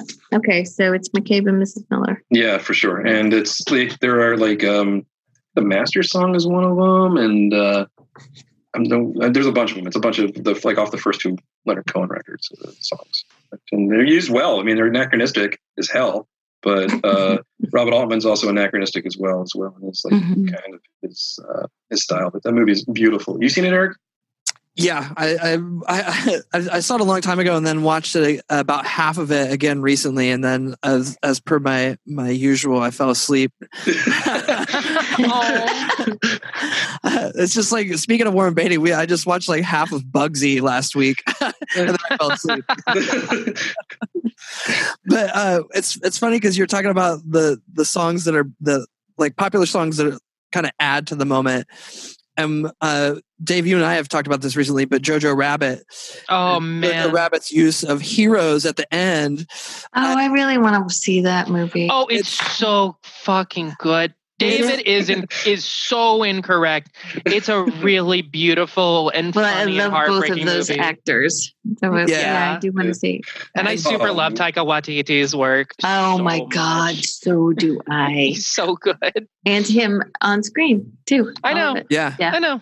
Two big thumbs down for me for that one. Sorry. I, like- I don't understand that. I don't I like. can- I'm I don't like fun. Remember? No. I'm just, That's true. but like that one, that one also it has uh it has the Beatles doing uh, I think it's I Want to Hold Your Hand in German at the Yeah, that was- beginning. that was actually Over- a German release. I, uh, Yeah, sure. It was, yeah. I know I the was song. say, uh, I know the was it song, but from like the from the um when they were in Hamburg. Come get me deine Hand is what it is. Yeah, yeah. Yeah, Yeah. but like they cut it over just over footage of uh, of Hitler rallies, and it looks just like fucking Beatlemania. yeah. And the contrast is so like once you catch it, you're like, oh, I see what they're doing there. That's Yeah. very good. It's it's not sneaky at all, but it's just sneaky enough that you don't quite catch it right away. What were things like at the overflow stage? Is what I want to know. It's like a Those- com- Yeah. Well, that sounds like Hitler that's needed an a- overflow stage. Yeah.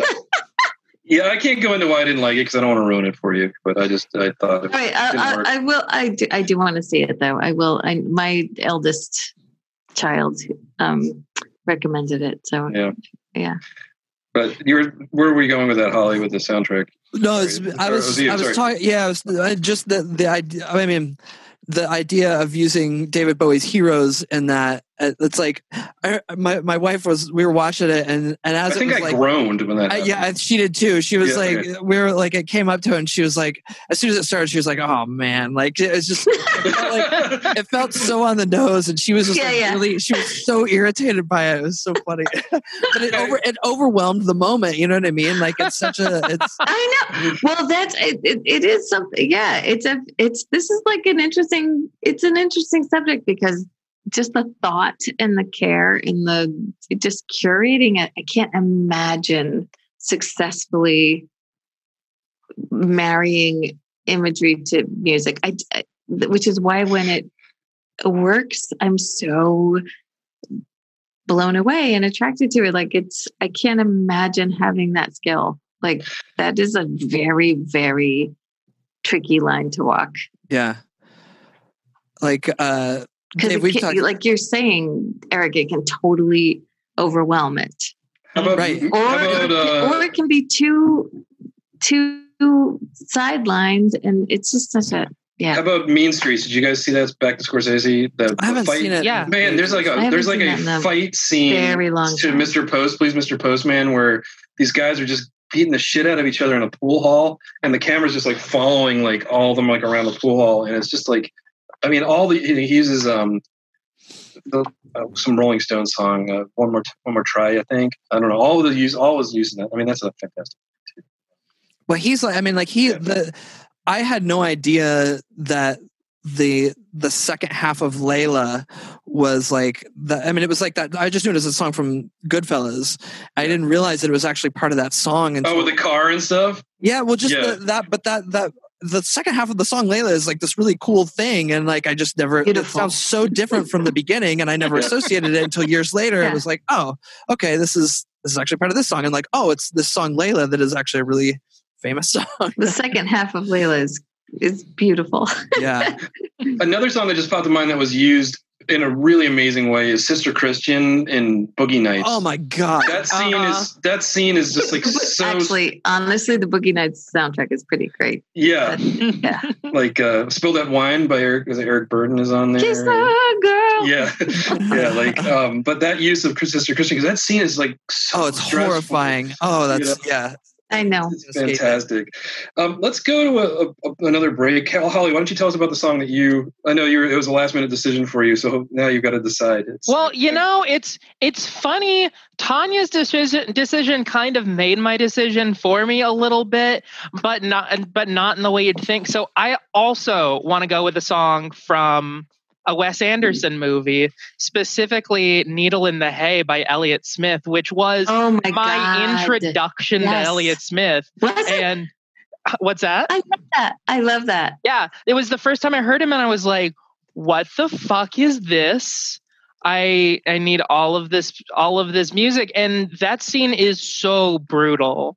Just watching uh, yeah. watching Luke Wilson like shave his beard and then try and commit suicide to that song it's just like those that scene and that song are so like permanently linked in my brain and i'm a huge fan of elliott smith's music and even aside from even like taking it in taking into account how much i love his music when I think of him, I think of that song and that scene. And it's really That's miraculous awesome. that Wes Anderson was really able to marry that that song and that scene so powerfully well. He's he's really way too good. oh my god, yes. All right, so yeah, yeah we'll be back right after agreement. this.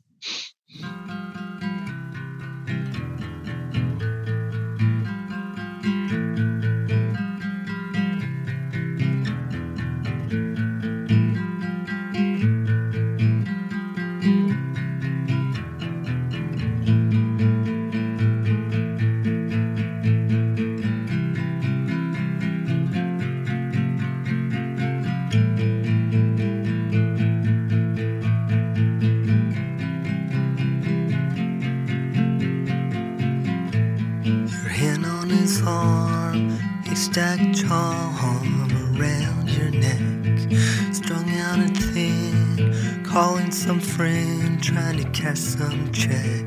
He's acting dumb, that's what you've come to expect.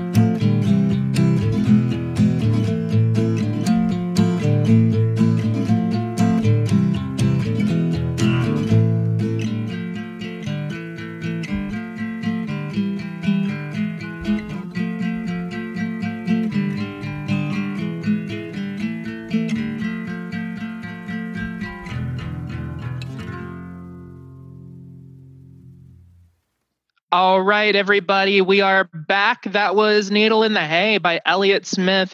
I talked a lot about that song, but what I really want to talk about now is one one specific kind of soundtrack that I really love where it feels like the director basically just used it as an excuse to make a really really kick-ass mixtape.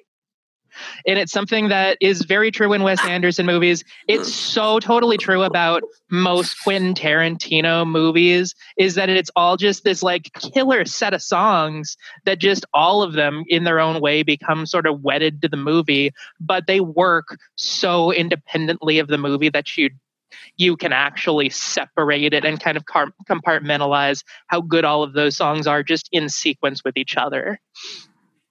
Can you think of any? Yeah. I mean, Um, yeah. You go, Holly. no, you you go. um, the well, I mean, besides the Pulp Fiction soundtrack and Reservoir Dogs are both just like impeccably sequenced, and uh, I, I I hate to say it, but the Garden State soundtrack remains like a very perfect. That's slab a of, really like- good. I know. That's Yeah. a good one too. Yeah. Yeah. So many Right. people's introduction to the music of the Shins, for better or worse. The one that Mhm. felt uh, tailor made for me was the Dead Man Walking soundtrack. I don't know you guys know that one. It's got uh, I don't think Yeah. I know It's got song. Bruce Springsteen, uh, two Tom Waits songs that aren't like LP tracks. Uh, it's got Patti Mm. Smith. It's got um, Lyle oh, Lovett. God. It's got Eddie Vedder with Nusrat Fateh Ali Khan. It's got Steve Earle, Wow. like his best song, which is only available on that. Um, Michelle Oh, I- Shocked, Mary Chapin Carpenter. Oh my God. I love Um, I love every single Yeah, artist. it's that you fantastic. And, Johnny, know. and there's a Johnny Cash song on there too. So, which and I think they were all written for the movie. That's a or, that's Wow. a very incredible, incredibly widespread. really like I love that. Yeah. Yeah. Well, it's like the Trainspotting soundtrack too, which was like kind of that mixture of of pulling a mixtape together. But I think some of the stuff was written specifically for the movie. But then you have like a song like "Perfect Day," which is now like forever associated with that moment in the where he's pulled back into the carpet and Mhm. it's just such a you know uh, such a nice nice moment for that song to shine Truly, absolutely. It's it's it it takes a lot for a director to be able to do that with one song and it's really excellent when you can watch them do that just like song after song after song in a movie. It means that they are they're really able to like I, I I know this probably sounds trite, but just like really elegantly manipulate an entirely different art form for the sake of making their home art form yeah I don't think just like a lot better. Yeah. Right. Well, because and I think it's it's I don't think that's trite at all. I feel like it's like acknowledging that this is a, a full sensory experience Mhm. and should be, you know, uh, treated. Uh, I- I love, uh, you know, I've, I, I know what you mean. Like, it, there are moments where I feel like, and we've all had this feeling, obviously, that you're when you the music swells and you feel immediately like you're being emotionally manipulated. Mhm. That's not that's not what that is. That's Yeah, just- no. That's basically saying, here's the song that represents this moment. And that's a very different marriage, you know. Sure. One of the best uses of uh, recently is uh, Terrence Malick's Tree of Life, where he uses uh, Lacrimosa, which is from a Polish opera. That, uh, I can't pronounce the guy's name, so I'm not going to try. But he had written for a friend of his that had passed away, and uh, he, I mean, he's incorporated. All, have you guys seen that movie? Or, Mm-mm. oh man, that's my favorite movie of the last decade. I know. I'm Beautiful. sorry. I haven't. No, it's okay. I, I did see it. I, All right, I'm gonna write it down. you thought thumbs down? Look, You didn't I like want it? to. I really want to That's allowed. rewatch it now that I'm like a grown up, but like an actual person who can maybe appreciate it a little bit Oh, better. it's so good. Also, now I have better drugs than I did the last time. I just I just made my film class students watch it, and they're all doesn't that doesn't that just change the lens, Holly? truly, it, it true, it truly does. I have a better TV. I have better drugs. Solid I am a better adult. solidarity. Yeah. I'm high fiving you. Eric, you didn't like it? I didn't. I didn't care for it. I mean, it's it was. Fu- I don't know why. I just. I was. I did not connect with that movie. Though. Well, the, the soundtrack is just uh, it's unbelievable, and um, the funny thing is, is there's some Arvo Part, I can't, Arvo Per, I don't know how to pronounce his name. He's the I think it's Estonian- Parrot. Yeah, Arvo Per, the Estonian composer, and that's in it. And then um, it's funny because my, my kid has watched some of that with me because the movie is it's super impressionistic, so like a small child could watch parts of it and totally understand it. Um, and we were listening to an Arvo Part, But that's where they live. Yeah, Yeah. C- CD in the car the other day, and I mean, I'm- sounding like such a pretentious motherfucker. Here. We were listening to this. Yes, you are. We were listening to this in the car the other day. My my my six year old or turning seven year old child goes, "This sounds like the Tree of Life, Daddy." And um, Yes, Daddy. This sounds exactly like the soundtrack to that Terrence Yeah. Malick film you love. May I have some pudding? yes, after we, this is a lovely piece of halibut, Daddy. You know, um, My God. but no, but it's funny. Well, the point the point I'm trying to make is is that even like like when you it's, it's done well, that uh, even a child it can like kind of like bleed through and like like make connections. Yeah. Um, All right. um, Hundred percent. You're totally true. and Tree of Life is a Yeah. beautiful, beautiful film. Uh, so enjoy if you do watch it. I It is. so much. It's beautiful. It's not exciting.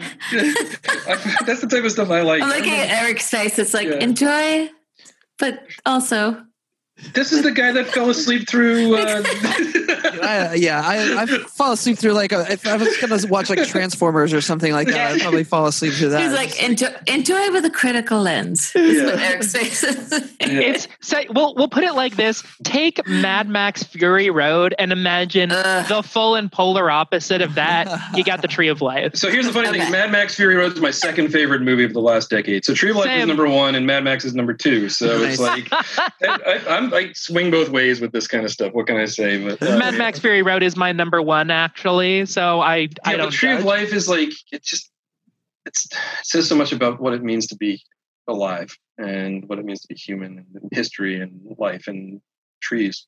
And, Uh, I'm a, No, that's- I'm a, I'm a lifelong tree hugger and tree talker. so- I, but the- I, I, every day I walk into my yard and I talk to my trees. A hundred percent.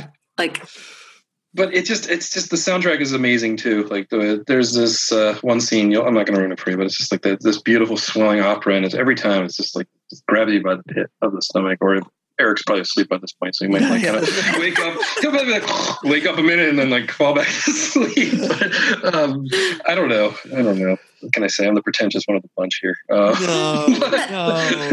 No, I I don't. I feel like like you know I've used that word also. Like that's like that disclaimer is you know you just want to you love what you love. yeah, It's true. and you. It's not Jojo Rabbit. I'm sorry.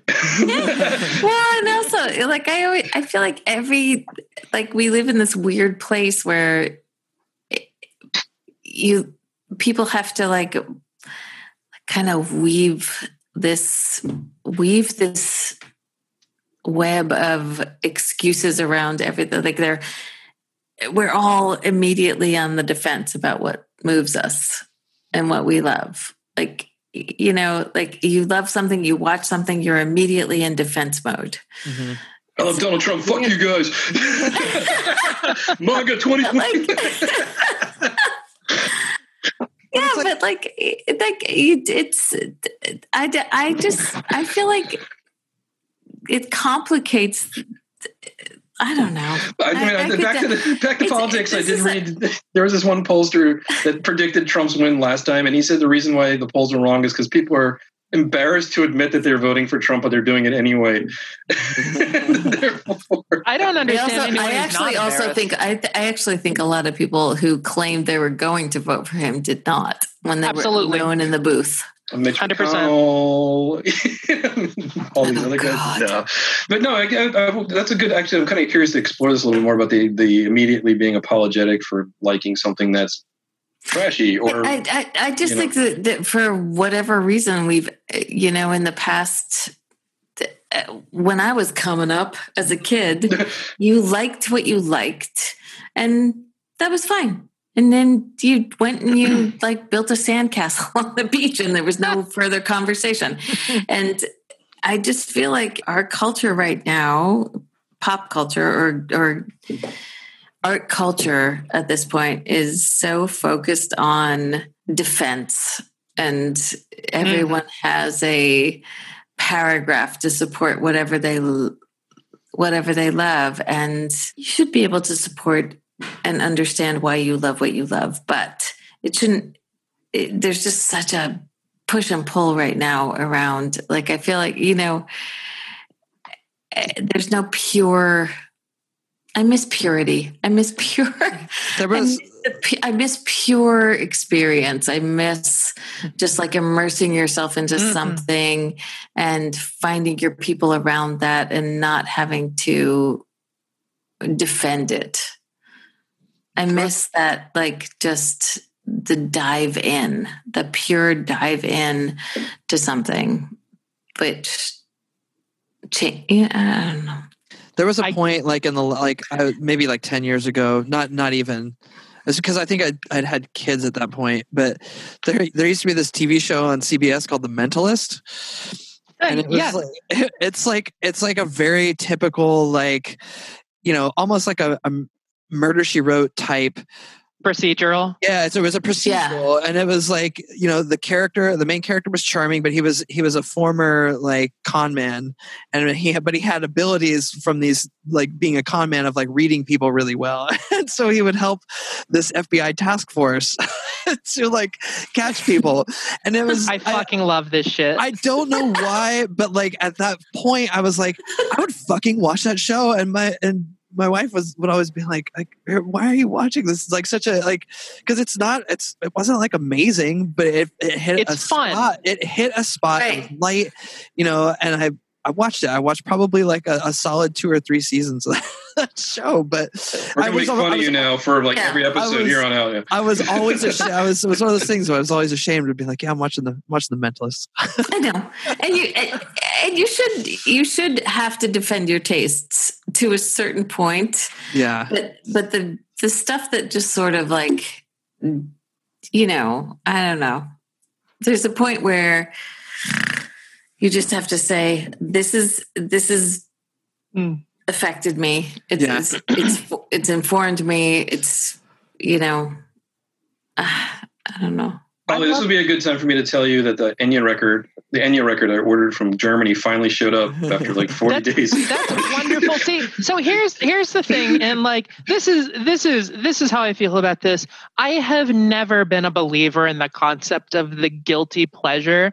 People love to talk about it, but unless your guilty pleasure is like having totally anonymous sex with anyone that you can meet or like snorting cocaine off of a men's room urinal like unless it's going to cause you great Uh, harm or yep. cause others great harm who gives a shit if you like the real housewives why are you guilty about liking a thing you should never feel guilty about enjoying a thing eric you should never feel guilty about liking the mentalist that shit Oh, I don't. I've outgrown fun. it. I've outgrown that. You you don't need to have. You don't need to have. You could have seen every episode. My my ex is one of the most like she's she's one of the smartest human beings I know. She's uh, a copyright copyright librarian at Northwestern. She has also seen multiple times every single episode of Grey's Anatomy. They're in like season 17 right now. The biggest fan of that show I know, and she's totally unabashed about it. And it's inspiring to see that because it's trash. It's trash television that no one on an intellectual level wants to admit that they like. But at the end of the day if it's fun and it makes you feel good in some way who gives a shit? Like why why does anyone care about that? Why are we all too proud to say oh yeah the first couple coldplay albums are really really good. I love the first couple of Coldplay albums. god damn right i'd I say think their these two first have a lot of- these are two have a pretty lot in damn And good I love yes. I think Holly and I are Yeah. Well, I mean, I think, spirits. I, I, yeah, here's the thing about Yeah. guilty pleasure, just to push back a little bit. Like, I enjoyed the, the John Wick movies, but I feel mm-hmm. guilty about enjoying Well, them because I'm why? examining because I'm This is examining like what I'm okay. like, the violence. I'm gonna yeah. Holly, to Yes. your point, this is what I'm saying is that th- that you have to, you know, and I feel like that I feel like the self-consciousness around around joy is 100% is so self-defeating and and in a greater sense it's just defeating in general. Like it's not good for anyone if yeah. people are and you know i mean i think the com- eh, this is like ah, yeah yeah i could go on about this forever but like you know i think it pulls in taste and and um what we value and what moves us pulls in a greater political piece right now where everyone is on guard. And so you have to be careful and everyone's being so careful but and we should be but there is also there's a there should be room for just just fun and joy again and just like things that that make us laugh and and serve you know we are so complicated and we serve so many purposes and everything should play into that. And hmm um, everyone has that just i worry about you know lack of you know lack of just fun and joy moving forward and I Sorry. completely agree with you know I complete I completely agree with all of that. I think that we we as a culture have got got our guards up to a degree. It's been like Yeah. this for longer than even like the Obama presidency. It's hard to tie it fully to Mhm. politics, but it totally has heightened. no i everyone's mean got their no guard no up. it is entirely tied into politics and and how we um you know define ourselves and how you know i feel like like this the like we are at a point where we actually our boundaries we make ourselves smaller Mhm. you know we've we have actually confined ourselves to be good citizens at this point because it's been such a funny time that we there you know that everything that we love and everything that we include in who we are Mhm.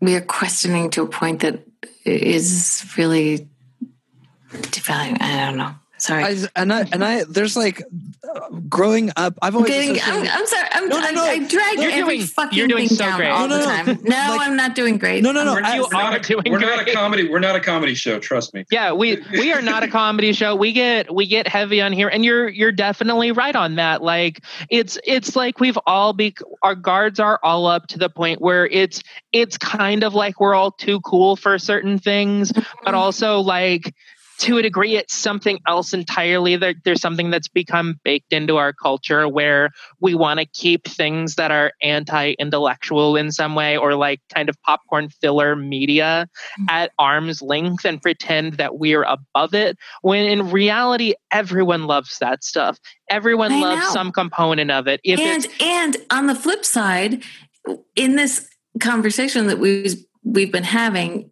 every single one of us has apologized for admiring something that we felt was lofty or pretentious. That's me.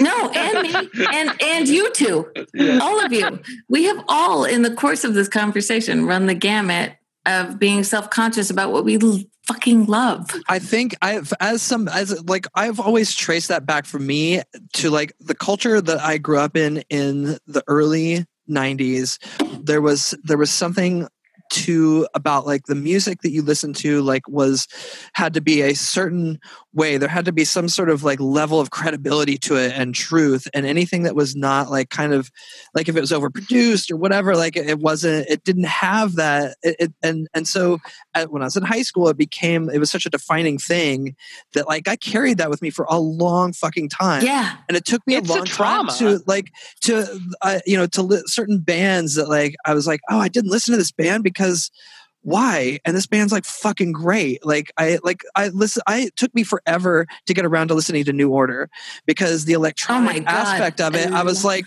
i was like i was like nope that's not that's not for me but then like I, i've I was like, why the fuck did it take me so long to get to this? Because it's so Mm. it's incredible. It's and and the Smiths. I put the Smiths on for years, and fucking love it.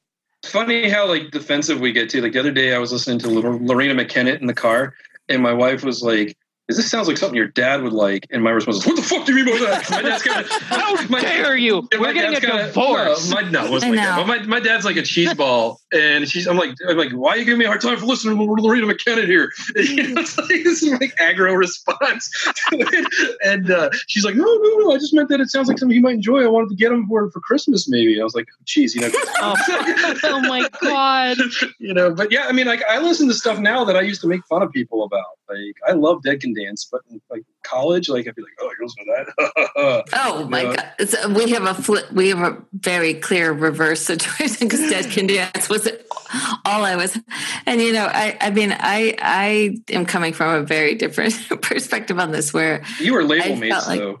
we were like, I, yeah, Yeah, yeah. and. But now, like Lonely, I- Lonely I- Eyesore is like one of my favorite records. You know, it's Mhm. like you know, there's so many great songs on that. Like that kind of Xymox song, but. I mean, I would listen to like kind of gothier stuff, but like, like, like I was telling Holly, like I ordered this Enya record from like Germany, and it took 40 days to get here because they sent it by boat. But like, you couldn't, I would, yeah, the guy's like, you know, it's like we can't mail stuff to America, you know, you sail it, sail away, sail away. Sail away, exactly. It's not, it's not going over the Orinoco, that's for sure. But uh, maybe it did. I don't know. But it, but I, that's something. And that was, that was the other thing I was telling Holly, and I've mentioned this on the show. Is like I started listening to Enya, and then like the next day, like Pitchfork, like had like twenty articles. This is why Enya's relevant. so weird so weird. No, It's good. don't read. Yeah.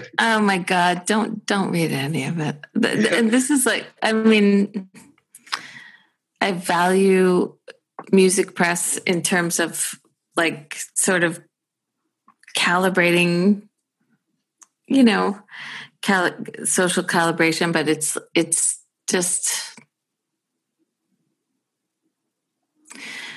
We, it's You the hipsters' fault. It's the uh, uh, hipsters' uh, fault. All of it. no, it it's not the hipsters. No, no, no. This predates that. It's more. It's. It, I just feel like um, outside voices are very um, valuable and also um, poisonous to a point. You have to Mhm. like, you know. You got to stay in your own lane. we Yeah. should go. We should go to a song in a minute here, though, just to take a, a quick break, give people a chance to. Uh, we can come back and definitely talk about this. is that cool? You guys, unless there's something else you guys want. Yeah, to say. sure. Okay, Eric, why don't you tell us what your song is, and then we'll come back. Ah, shit. I have We to. Did you forget you had to pick a fucking song? we can skip you. no, I'm, I, it's not that. It's that. Um, I was okay.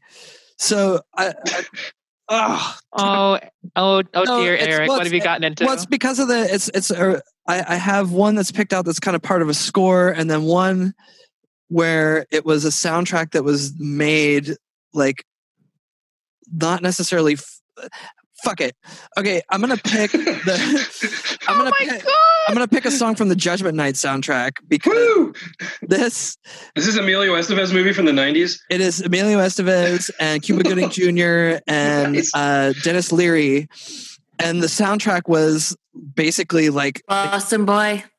yeah, and so they took but they took a they took rock bands and rap groups and had them you know write songs and they all did like something different like helmet and house of pain like did it where it was just like the helmet part and then the house of pain part and then other bands like were a lot more mixed and, and creative but um, the one that i always loved is the uh, de la soul and teenage fanclub song on here Mm. it's called fallen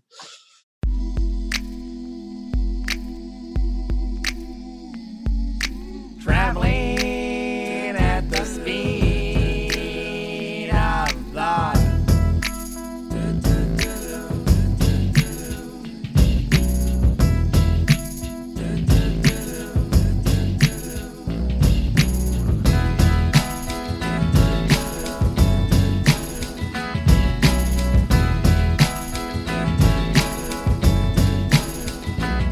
Hey yo, kid. What's up? Remember when I used to be dope? Yeah. I own a pocket full of fame. But look what you're doing now. I know. Well, I know. I lost touch with reality. Now my personality is an unwanted commodity. Believe Can't it. believe I used to be Mr. Steve Austin on the mic. Six million ways I used to run it. I guess Oscar Goldman got mad. Cause I got loose circuits. So loose, I so be the loose. mother goose with the eggs that seem to be.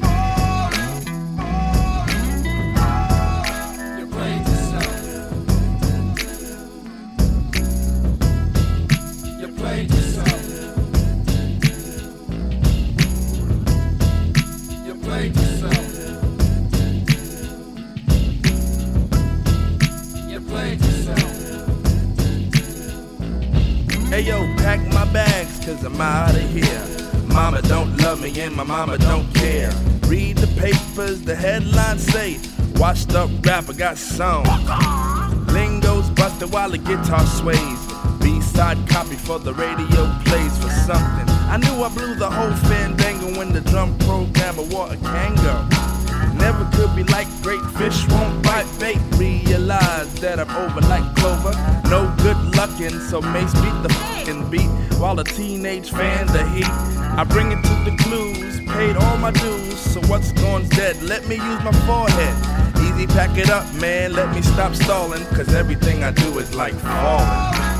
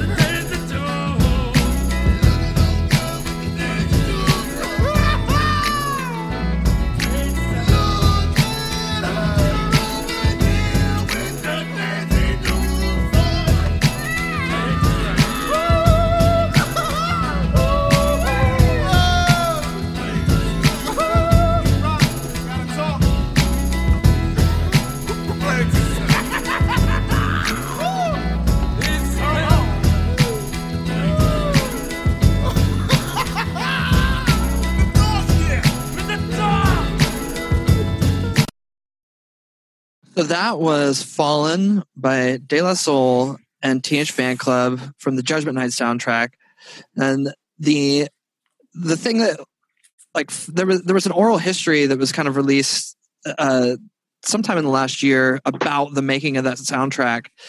Because like nobody really remembers that movie. It's not I I I actually saw that movie in the theater and it's you know it's fine. It's pretty unmemorable but the soundtrack itself became this whole other entity and was just like an excuse basically to get these different groups together and make this this thing. And so the the cynic in me now when i look back it's like okay they were this was just like you know this started with like bat dance with prince and batman where it was like this is essentially a song that is a trailer for the movie and it's another way to get people into it. Because i don't know if the the you know it's got snippets of the movie in that and bat dance and uh this like it's i don't know that it has anything really to do with the movie it just is a cool song and a cool excuse to get these guys together to do this fun experiment um but it's a cool soundtrack it's it's great like that song i think is just so so awesome You know, I can tell you that the, the way that that movie figures into my own personal history is um,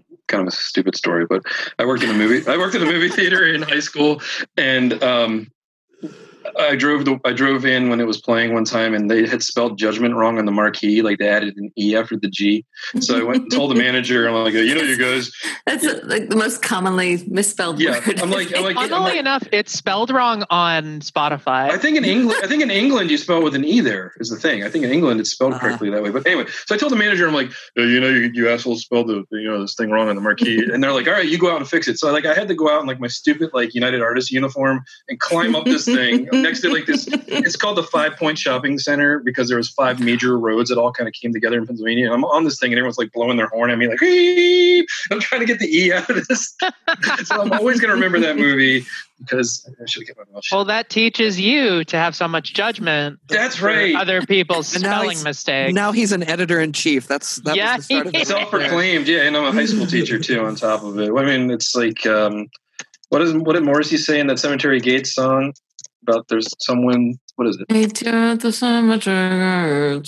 Uh there's always someone with a big nose who knows and Yeah. i'm trying to look it up here but it'll trip you up and laugh when you fall or something like that yeah sorry about the tone i can't find it but, uh, I yeah. think that song is really perfect because, like, what a terminally uncool thing to have all of these artists mashed together so haphazardly. But also, it's really beautiful because it is just a weird experiment where you're like, yeah, why don't we put Cypress Hill and Pearl Jam together and s- see what happens? Let's put Sonic Youth and Cypress Hill on the same track, or Mudhoney and Sir Mix a Lot. Del the Funky Homosapien and Dinosaur Jr. Yeah, And, Slayer and Ice T. What the fuck? Well, and they all they all approach it differently, which is like really fascinating to me. Like that, like Fallen seems like a really amazing blend where they're playing it, and there's the Tom Petty sample, and it just it was like that one felt like a really seamless blend to me. But um, yeah, and it's just it's it was like it's like soundtrack as event, which uh, I don't know. Does that happen anymore? I mean, like the the Guardians of the Galaxy. Yeah, black, good- black yeah, panther with Oh, yeah. lamar and the black panther soundtrack was the thing i Uh, mean the Daft Punk soundtrack for Tron Legacy, if you want to go back a bit. and the one oh tricks point never for un, uncut, Uncut gems, Gems. right um you know i think I, I wanted to go back to what tanya had mentioned with like the harder they fall where like it's like essentially a jimmy cliff album with a like toots and the maytals and some other people on it but there's you know some soundtracks that have just like totally eclipsed the movie like purple rain Yeah. or Mhm. Super- Oh my Super- God, Purple Rain is that that's a perfect that that soundtrack is amazing, and and sort of is the purpose of the movie, which I love. You know, I love, and the harder they fall, also Right. like it sort of informs informs the narrative. Like that's what the movie is about. Purple Rain doesn't even feel like a soundtrack. You know, it feels like a proper oh, studio yeah. album. I forget that it is Right. a soundtrack at all. Like Yeah. you mentioning it, it's like, oh yeah, that's right. That's not just an album. That's supposed to be the Yeah. soundtrack to a movie. That it, Right. the movie's almost superfluous compared to the influence of the of the of the music itself. and you can and you can tell when you're watching the movie. Yeah. Or uh, Superfly is another soundtrack That's that I feel like, yeah, is, uh, Curtis Mayfield did Superfly. think that's another one that kind of so Yeah. You know, yeah. So um, yeah, I mean, um, I'm gonna segue into my song, even though we're not gonna get to it for a few minutes. But one thing, and, and you know, Holly was talking about all the stuff that she loves. I'm gonna talk about something I hate about soundtracks, since I'm such a you know I'm wearing black here and mopey. But um, I hate when they put it. Like it, it was cool when it started, but now it sucks because it ruins stuff. Is when they put dialogue Mhm. from the movie on the soundtrack. Like it, it was like a '90s thing, like where like you got this amazing song, and the song I'm going to get to in a little bit actually is the most beautiful song, and then like there's some dialogue at the end. I'm just like, oh man, I really wish. And that's the only way you can get the song is like in that version. There's a version on YouTube where they clipped it out, and it just song just kind of goes "Boop," and it kind of ends. So we're not going to listen to that one tonight. But it's like I really hate like it was cool when Pulp Fiction came out, maybe, or Reservoir Dogs, where they split like snippets of the soundtrack. But then it's like I don't want to hear that anymore. I just want to hear the music. Oh, you It's don't like the, sa- the snippets in the on the album? I don't like not- any of it. No, I don't. Do you? See the thing the thing that I like really about the. Reservoir Dog soundtrack is that all of those songs of like Steven Wright introducing songs, it's all its own track. That's so you fine. can just you can skip that. I also used that a lot in mixtapes when I was a kid. I would like snip that in there just as a fun little thing. It it was it's it's Right. it's really fun. So, um, Tanya, have any of your songs been on soundtracks that you recall, or Um, yeah, be- belly songs primarily, and maybe only. um, oh, okay? So yeah, we had what was in there was a, s- a song called "Thief" was in Tank Girl, um, and then "Broken" is actually in two two movies. Um, it's in uh, Twister. Whoa, whoa. Wow, really? It's a tornado picture, and um, and in a Kevin Smith movie, Mallrats. Mallrats. Oh, I All forgot right. about that. I remember I remember it on the Tank Girl soundtrack. That was the first time I ever heard Belly and I You're was kidding. I was I think I was maybe like 14, 15 when I saw that movie and I loved that soundtrack because it's just Yeah, like it's a it's- really good one. it's a really great soundtrack. There's Yeah. something about those like early to mid 90s soundtracks where they always just were just like wall to wall kick ass music. Like the Hackers soundtrack is one that I just love because it's just got all of these great songs on it where you're Yeah. like, it doesn't even matter that this is for a movie. These are just killer songs. Right. I know. And I love, yeah, I love that. I, that's, um, I mean, this is uh, a kid, kid world reference, but, um, my oldest daughter's like favorite album when she was little was the first Shrek movie. Oh, that was it's great too. Yeah, I, I'm glad you mentioned Mallrats because, like, even today, I still quote that movie when I feel like I'm being left out, or like, you know, it's like, what is it my turn to see the sailboat? You remember that guy that was like just staring at that? Yeah, yeah. yes. I was talking to my wife, but she said that she might have like we were just watching was it Homicide: Life on the Street, and there might have been Feed the Tree on that and some montage. I don't know if you recall like that TV. I show. actually, um, I think you're right. okay. Yeah. I think that's, uh, yeah. Then there's a belly poster shows up on Friends. there's a there's a whole street scene and there's a poster in the background. Um, I'm trying to think. There's the oh oh, and then on oh my god, what show is it? Gossip Girl. There's a scene, um, which and this is funny because it's sort of you know exposed some of my adult friends as being Gossip Girl watchers. but, but a friend of mine called and said you were just on Gossip Girl and the, it's this very it was when i was in a very long stretch of hiatus years um, Mhm. and apparently this one character gets a phone call from me asking him to tour go on tour go Oh on my god. tour which at the time was kind of hilarious because i was not doing much at the in that moment um, uh, but then you know it's it's turns into this whole apparently like it becomes a plot point in this marriage on that show that Oh my god. I know it's so funny. Well, I'm going to talk a bit about my song now. Um, it, there was a soundtrack that came out in the mid '90s for Natural Born Killers, and it was like one of these '90s soundtracks that you're kind of talking about, which was like the compilation of like artists of like like like if you were a Nine Inch Nails fan, for example, because uh, Trent Reznor compiled, uh, produced it. Um, it was like your dream, uh, but it was a really, it really had a pretty varied uh, a pretty varied cast of characters. It starts it has starts and ends almost. No, there's one song at the end, but it has two Leonard Cohen songs on it. Uh, Waiting for the Miracle and um, The Future, which are both on the album The Future, which came out around that time as well. But it, then it veers from like Cowboy Junkies to Patti Smith, the L7. It's got uh, Peter Gabriel on there, Dr. Dre, um, Lard. I don't know if you remember that band, Eric. I do, yeah. You, Lard, yeah. They were they had the song Fork Boy on there. Um, yeah, they were like who was in that band? I don't even remember. It was, uh, oh, one of the guys, Jello Biafra was sorry, Jello Biafra was a singer. Another guy, Oh yeah. guy and the the backing band was Ministry, basically. Uh, Oh wow. yeah, Right. so they're on there. But there's one song that uh, I mean, so it's you know it it kind of reflects the violent nature of the film. But there's one really beautiful song on there, and it's a Bob Dylan song, which is isn't available anywhere else. And it's a cover of of this like 1950s song called "You Belong to Me." And it's like one of these songs. We can talk about it after we listen to it. It was like leftover from his "Good as I've Been to You" sessions, which were kind of like in the early 90s. He had two albums, "Good as I've Been to You" and "World Gone Wrong," which are these just him on an acoustic guitar singing kind of like covers. Um, uh, and this was left off of that for some I don't know why because it's better than a lot of the other stuff that he included, but that was kind of his mo at that time was to like leave all the good stuff off. The album. like, I mean, it's true. Like if you look at his '80s records, like his best songs, like a series of dreams and like uh, Blind Willie McTell and when I face my, they, like, all the songs were just like left off, and they put out these like. But anyway, so uh, who knows what Bob, Bob Dylan does what he does? But um, we're gonna listen to this song now, and it's like one of those songs a where it's- contrarian. I love it. yeah, it's like one of those songs now. It's one of those songs I was talking about before, where it's like great, and then it ends with dialogue with like Juliette Lewis and uh, um, Woody Harrelson talking. So we'll hear that. Um, and here's what is we'll, we'll come back, and this is uh, "You Belong to Me" by Bob Dylan.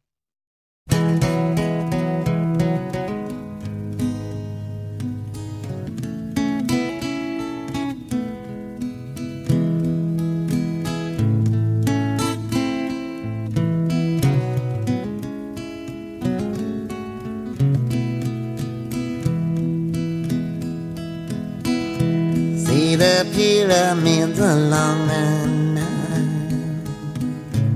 Watch the sunrise from a tropic isle. Just remember, darling, all the while you belong to me. See the marketplace in old Algiers. Send me photographs and souvenirs. Just remember belong to me. I'd be so alone without you. Maybe you'll be lonesome too.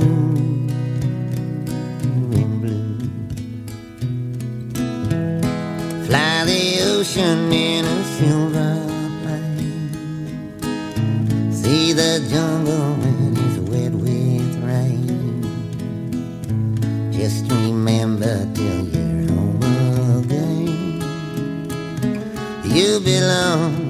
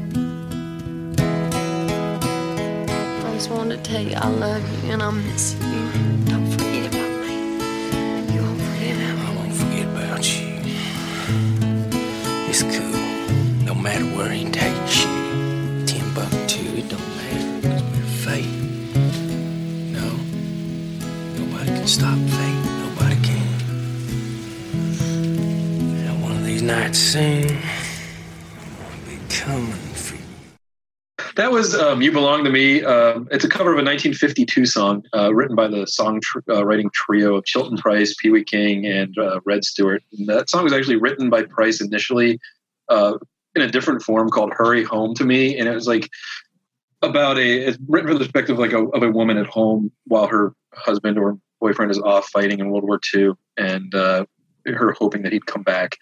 And these other two guys came in and they basically promoted the song and they got songwriting credit. They didn't really do much except change it to make it like more universal, where the lovers are kind of separated, not like set in World War II. So I mean, this song has been covered like ad Wow. nauseum, like ad nauseum. There's been like so many people. Um, it was in this 19, 1953 movie uh, called Forbidden that like stars like Tony Curtis. Um, I know that like uh, it's just like so many people have covered it, but this is I I really like this version of it, and I wish he there was another way to get it. Um, it's not available on iTunes or anything like that. What did you guys think? Weird. I really liked it. Yeah. That's, uh, well, I wonder why you can't get it. Why you can't find it. Do you think it has anything to do with the dialogue, maybe? I don't know. I mean, I don't know, Being pace of it, yeah. but that dialogue was a bummer. What do you, what do you think, Eric? You know, I mean, like we're talking about, like, I mean, it's a movie soundtrack song. It's, you know, it, made sense. It, did, it didn't, I didn't, I don't feel like it detracted. I thought maybe it was the way you described it. I thought maybe it was like in there, like at the beginning or with throughout the song. But the fact that it comes in at the end and ties in, it's like, I don't know. It didn't bother me too much. That said, the entire soundtrack does have dialogue from the film throughout, and it's sequenced in Ah. chronological order throughout the movie.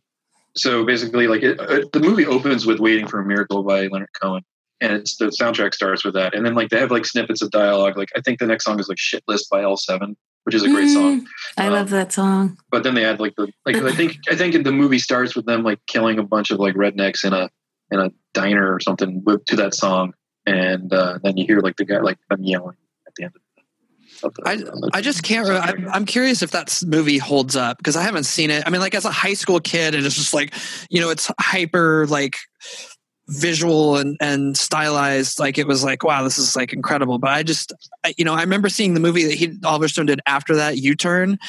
that's terrible. It was so bad, and Yeah. it's like I'm like, oh, like I don't know what happened between these movies, and you know. I, I just wonder if it holds up. I haven't. I haven't. I don't. I mean, I haven't seen it in a while. Um, I know that Oliver Stone seems like his like cred or his stock of like being like a name director is totally kind of diminished since the '90s, and like his stuff. Like I saw Platoon, and I thought it was kind of.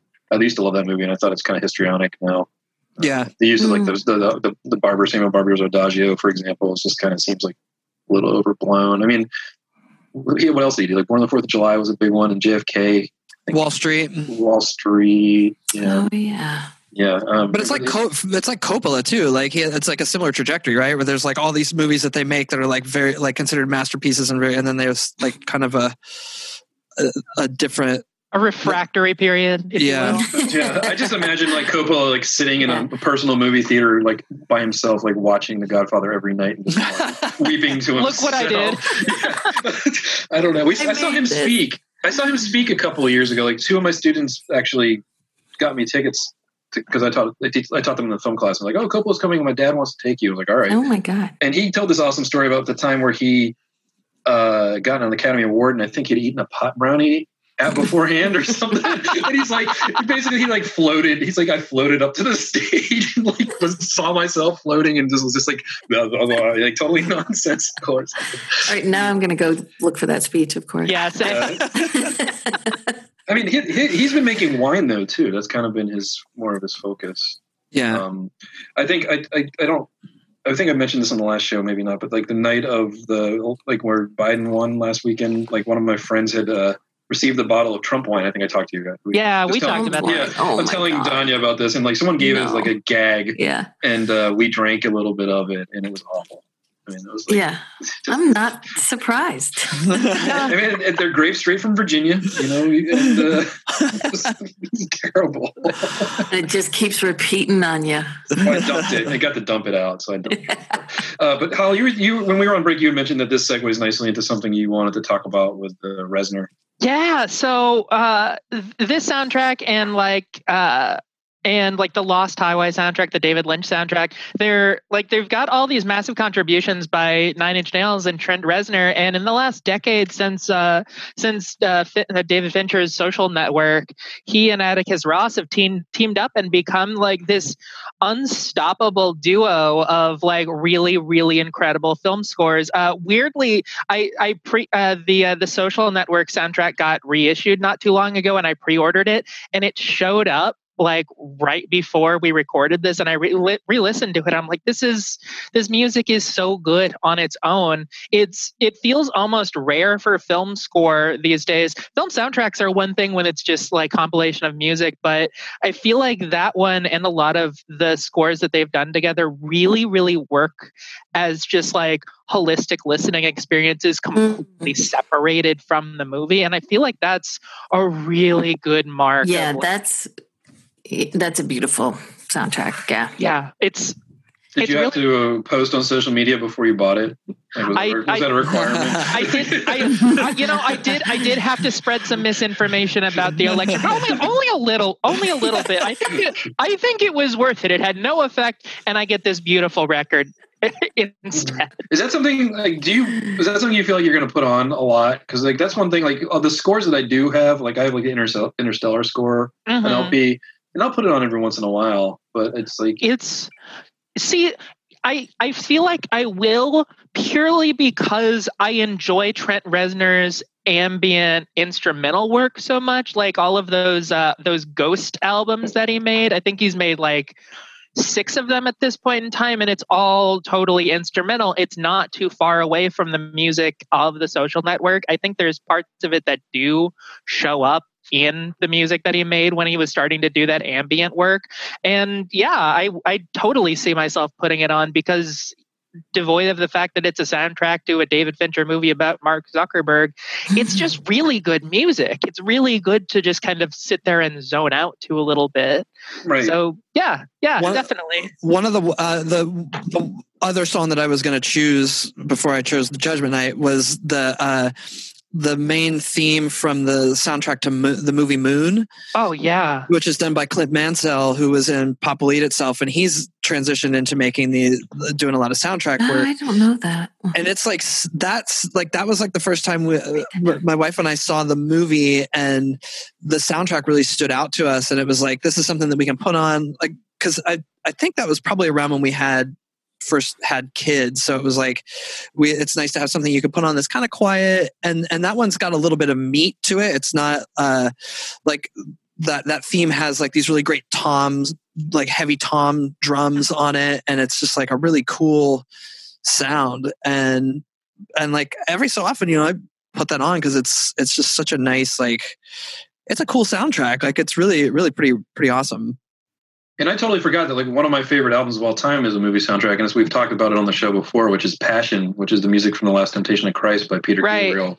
And uh, I don't know if you know that, Tanya, but it's amazing. Um, I, I don't know that, but I did. Yeah, I I, li- I put on. Um, I listen to the Mission soundtrack pretty Oh. regularly. oh yeah morricone Morricone, yeah.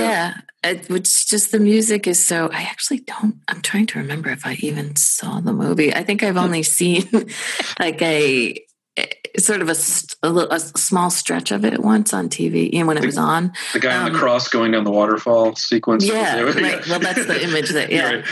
but that soundtrack is just i actually wanted that playing do initial well this was the plan was that that was going to be my birth music for for my oldest um and then we you know when when we were in the moment and, and that and it, you know it's such an intense it it it sort of came as she was crowning it came in on the most when the drums really come in and and it's the that Amazing. oh, starts happening and i was just like turn that off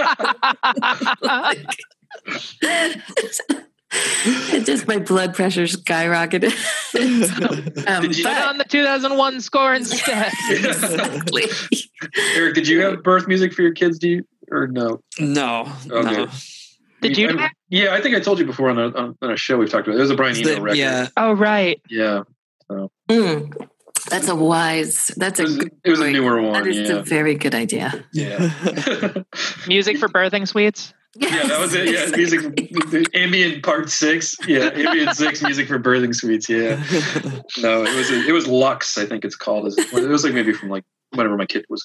It was like one of the more recent recent ones. Well, he was born in 2013, so it was either 2012, 2013, somewhere in that neighborhood. So. Yeah. That's actually a cool idea, Holly. I'm going to do that. Brian Eno? A, no, I'm going to make a make some ambient birthing music. Can we please call this episode Ambient Six Music for Birthing Suites? yeah, just text it to me or send it to me and I'll write it. um, but uh, you know, I think that there's it's always an interesting risk when a popular musician transitions into like doing soundtrack work. I mean, I think I really like RZA's work that he did on Um, on Ghost Dog for Jim Jarmusch, but Eric, Oh, and, I, Eric and I always have an mm-hmm. argument about this one, and I know you've been itching to talk about it. So Yeah, I just it's it wasn't it's and, and to be fair, it, and so we're talking about the movie The Road, and Yes. the fact it's Nick Cave did the soundtrack, and it's not that I dislike the soundtrack, but to me, after that movie feels like it shouldn't have any soundtrack. It doesn't feel like there should be any music. It should be like, and, and so every time I'm watching that, when I was watching that movie, it was like, okay, then this acoustic guitar comes in, and it was always like this. It, it feels, it, it it feels like it takes me out of it. You know what I mean? It's I get that. and maybe, and you know, and it's possible that like without that music in there, that movie is just too bleak and too, you know, too much to handle. But uh, I, for me, I was like, kind of like, if we're gonna go, let's go. let's let's right, go. yeah. Let's let's really bleak this up. I mean, that makes sense because the other Cormac McCarthy adaptation of around that time was uh, No Country for Old Men, and the Coen brothers opted for no soundtrack Yep. on that one, and that Yep. really, really, really worked. Yeah, totally. And that's I think uh, uh, yeah, I- and that's which makes sense based on his writing style too. I mean, it just it's it very uh, fitting. So yeah, so it's like I said, I don't have a problem with the soundtrack itself. I just was like, I was like, I remember watching, I was like, ah, this is takes me out of it. But, Yeah. So, Tanya, um, I guess now that we've been talking for a while, uh, any other like major soundtracks that you feel like are on heavy rotation? Not necessarily scores, but just in general, like in your house or in your. Uh, Midnight Cowboy. Yeah. Um, actually, another Nilsson one, which is the Point soundtrack. Which oh yeah, we have Yeah, that. We have that record. I, ugh, love it. When I was a kid, actually, that's uh, the Gorman brothers from Belly.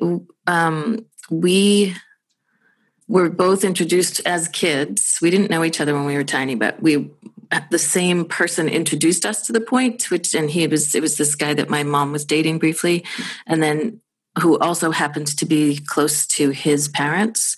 Um, and separately, this same man took us to see the point in Boston um, at the ART, I think it was. Um, and I just fell in love with, I mean, the whole thing as a kid, but this in particular, Think About Your Troubles, which Belly did actually end up covering when we, as soon as we found the connection, we sort of did it, decided that that was fate and we needed to cover it. Um, and that one still to this day, like it, it, I just, you know, I just have like, I, it, just a, I start to crave it, I guess is the word. I don't know. I start to just sort of, if I haven't heard it in a while, I just miss it. um, it's the, those songs I just think are so beautiful. And I think Think About Your Troubles is just such an incredible, cool, you know, just sort of slightly, you know, you could say there's a little novelty to it just because it's such a, an idea to, to, you know, to write a song that takes you on this journey of a drop of water, but it's just so beautiful. I, yeah, so that one. I'm trying to think what else do we listen to regularly? Um, well, Purple Rain. um, uh, I don't know. Does Help count as a soundtrack? That's it's so. That's what I was gonna. That we had that conver my before I, I started talking to you guys. I, I had that conversation with my husband. I was like, "Do- "Do Hard Day's Night and Help?" And like, is it you know, or does purple? You know, purple Yeah, rain well, for that Submarine matter. definitely is. Yeah. yeah, right. Um, I think one that was big for you, Eric, was singles we were talking about, right? Well, yeah, just because it was one of the, it was a, uh, it's fascinating to think back on that moment and how you know you have this this all of a sudden this music movement happening and then like a movie that is sort of in that era and then all of these the players from that Seattle scene like all coming together on this soundtrack. And it was like you know it was such a huge huge thing. And was it what was the what was the song like i'm thinking of uh There's a Smashing Pumpkins song that's exclusive to that that I know that like a lot of Yeah. people love. I forget the name of the title on that one. Uh, gr- uh, drown. That's right. Okay. Yeah. Yeah, I'm looking at that soundtrack now. It's great. Like it's Alice in Chains and Chris Cornell. There's Paul Westerberg. Yeah, Yeah, I was going to like, say there's there a was a couple of them. Westerberg song on there. Yeah. yeah. There's some screaming trees. Like it's just a it's a kick ass soundtrack. That is a dude heavy. Oh, yeah, But I mean, there's, like, 100%. there's This soundtrack no is women on here. exclusive. Yeah, it's exclusively men. I mean, women were making music in the '90s, Holly. I know you weren't around to experience I it. But I was I am aware of I am aware of those artists. I've I've heard of a few of They, them. Ra- they, they, we were rationed out though. yeah, it's true. I, I- I I, mean, that's Bjork, actually Fiona true. Apple. Yeah. The list goes on. Yeah. well, there I've was actually, I, Lilith. act- I mean, I had a, ra- a radio, um, a radio guy tell me once uh, that that they couldn't, they weren't going to put whatever single you know we were trying to push at that time, um, weren't going to put it on the radio. We were going to hold that hold off on it because there were, and I quote, too many women this month. Is what he said to me. Said to me. We've we've reached As our if that was- estrogen yeah. quota. Yes, We the im- cannot go any further. the implication being like wouldn't it be annoying to hear too many female voices in a row? Like it just you know and just and the fact that that was presented to me as um as a you know a reasonable excuse for holding Look, a lady, we do have the Lilith Fair, okay? You know, what was save it for that? It's like so crazy We'll, we'll put you on the board for two months from now. We've only got one song from 10,000 Maniacs. It's going to be, we'll, we'll figure it out. yeah, Yeah, that's exactly crazy. That, I that's know. acceptable, even the fact that it's okay. Like that, you would be okay with that. You know? So- yeah i mean and this is i feel i i, I always feel a little bad telling that story because it's actually somebody that you know i had a good working relationship and was a friend even you know and it just sort of stalled the whole conversation yeah wait what Jeez, Louise. Yeah. Um, yeah, there's so many. There's so many great tra- soundtracks, and you know, the, the funny thing is, is like how they also timestamp stuff too. Like when I listened to that that Dead Man Walking soundtrack, I was kind of talking about. It's just like I would just think of the '90s when that came Mm. out, or you know, like you cannot listen to that single soundtrack and not think of. This, you yeah Uh, and I'm just wondering if there are any that are truly timeless because they're tied to a movie. I mean, there's the other ones that I was also thinking about. There's two that, that come to mind that like point there's two that come to mind that like transcend the film, like oh, but beyond. I mean, in a bigger way than Purple Rain, even, which was like the point Buena Vista Socials Club soundtrack spawned like Uh-huh. all these tours with these Cuban musicians, and then um, the Oh Brother That's Where Art Thou? oh that's well, that, right? Wow, yeah. i was just gonna say I, hand to God. I was just going to say that we that's we listen to that all the time too. And actually, those "Oh Brother, Where Art Thou" was I sing like there, I think there are three songs on that album that were the lullabies I sang to my kids when they were babies. Wow. Sleep Um, baby. Yep, Yeah, didn't leave didn't leave nobody but the baby. Um, I'll fly away, and um, Big Rock Candy Mountain. down to the river. Yeah, down the river. No, oddly enough, oddly enough, not Big Rock, but uh, down to the river. I think "You Are My. Sunshine" is on there as well. Is You Are- it? Yeah, "You Are My Oh, yeah, Sunshine." yeah, yeah. is, yeah. Yeah. But the like it's, it, Right. the, the Buena Vista thing and that kind of and I, they Seu Jorge for the Life Aquatic in a, in a more of a minor way because he did do a bunch of tours on that. But like the Buena Mhm. Vista thing just like exploded. I mean, all these guys, and I got to see a lot of them before they died because I was really into it when it came out. But like like Compay Segundo and Ibrahim Ferrer and like Yep. Gonzalez and all these people, like they were able to like tour as Buena Vista Social Club and then able to like do their own shows after. Yeah, I saw. I we Dean and I went to a few of those. Yeah, that was that. That's a fantastic album. It was beautiful. Yeah. Um, any other ones that you guys want to bring up, or we're Um, reaching the end here? Uh, I will say that my alternate choice was uh, Beck's cover of "Everybody's Got to Learn Sometime" from the Oh. Eternal Sunshine soundtrack. That's amazing. Yeah, I love that song. I just I showed that movie to my partner. It really is. I showed my partner that movie for the first time not long ago, and I I forgot a how well placed that is, and b that they that he placed that song right at the beginning of like the opening credits sequence. But that scene is 19 minutes into the movie, so it really feels like this gut punch of Yeah. an opening number for for the movie. Yeah. Speaking of Beck, do you remember the Beck cover that Tom Petty did for a soundtrack? No, no. What? He put out his own soundtrack for "She's the One," but has that big that song "Walls" on it. Is that oh, what Oh, it's called? And uh, he covered "Asshole" by Beck on that Oh my god! yeah. You're kidding. soundtrack. Yeah. right. I'm gonna Yeah, take that it's called "She's the One" uh, soundtrack. But you, I mean, I'm sure you've all heard "Walls," right? You know, Yeah, of course. which was a huge hit. But that was a There you soundtrack for some Ed Burns movie that nobody watched. Um, yeah, I mean, it's just it's crazy, like how some of this stuff like is tied to the movie, and some of it like outlives it in a way. Like, Truly. yeah, So, Yeah. Um, any any last thoughts or anything else that you guys have? I know that the, the listener's been on a quite a journey here. it's, it's, it's been a fantastic show. Um, uh, well, thank you so much, Tanya, for coming. Oh God! Thank you so much for having me. Can we have you- so So fun! I been love you guys. Yeah. This has been maybe really next fun. maybe next year sometime we can have you back if you're if you're for a different topic. Yeah, I would love Yeah, it. Yeah, all right. absolutely. Well, thank you. And uh, for Holly Hazelwood and Eric Blood and Froth Miller and myself, David Harris. Enjoy, Enjoy your life. Bang,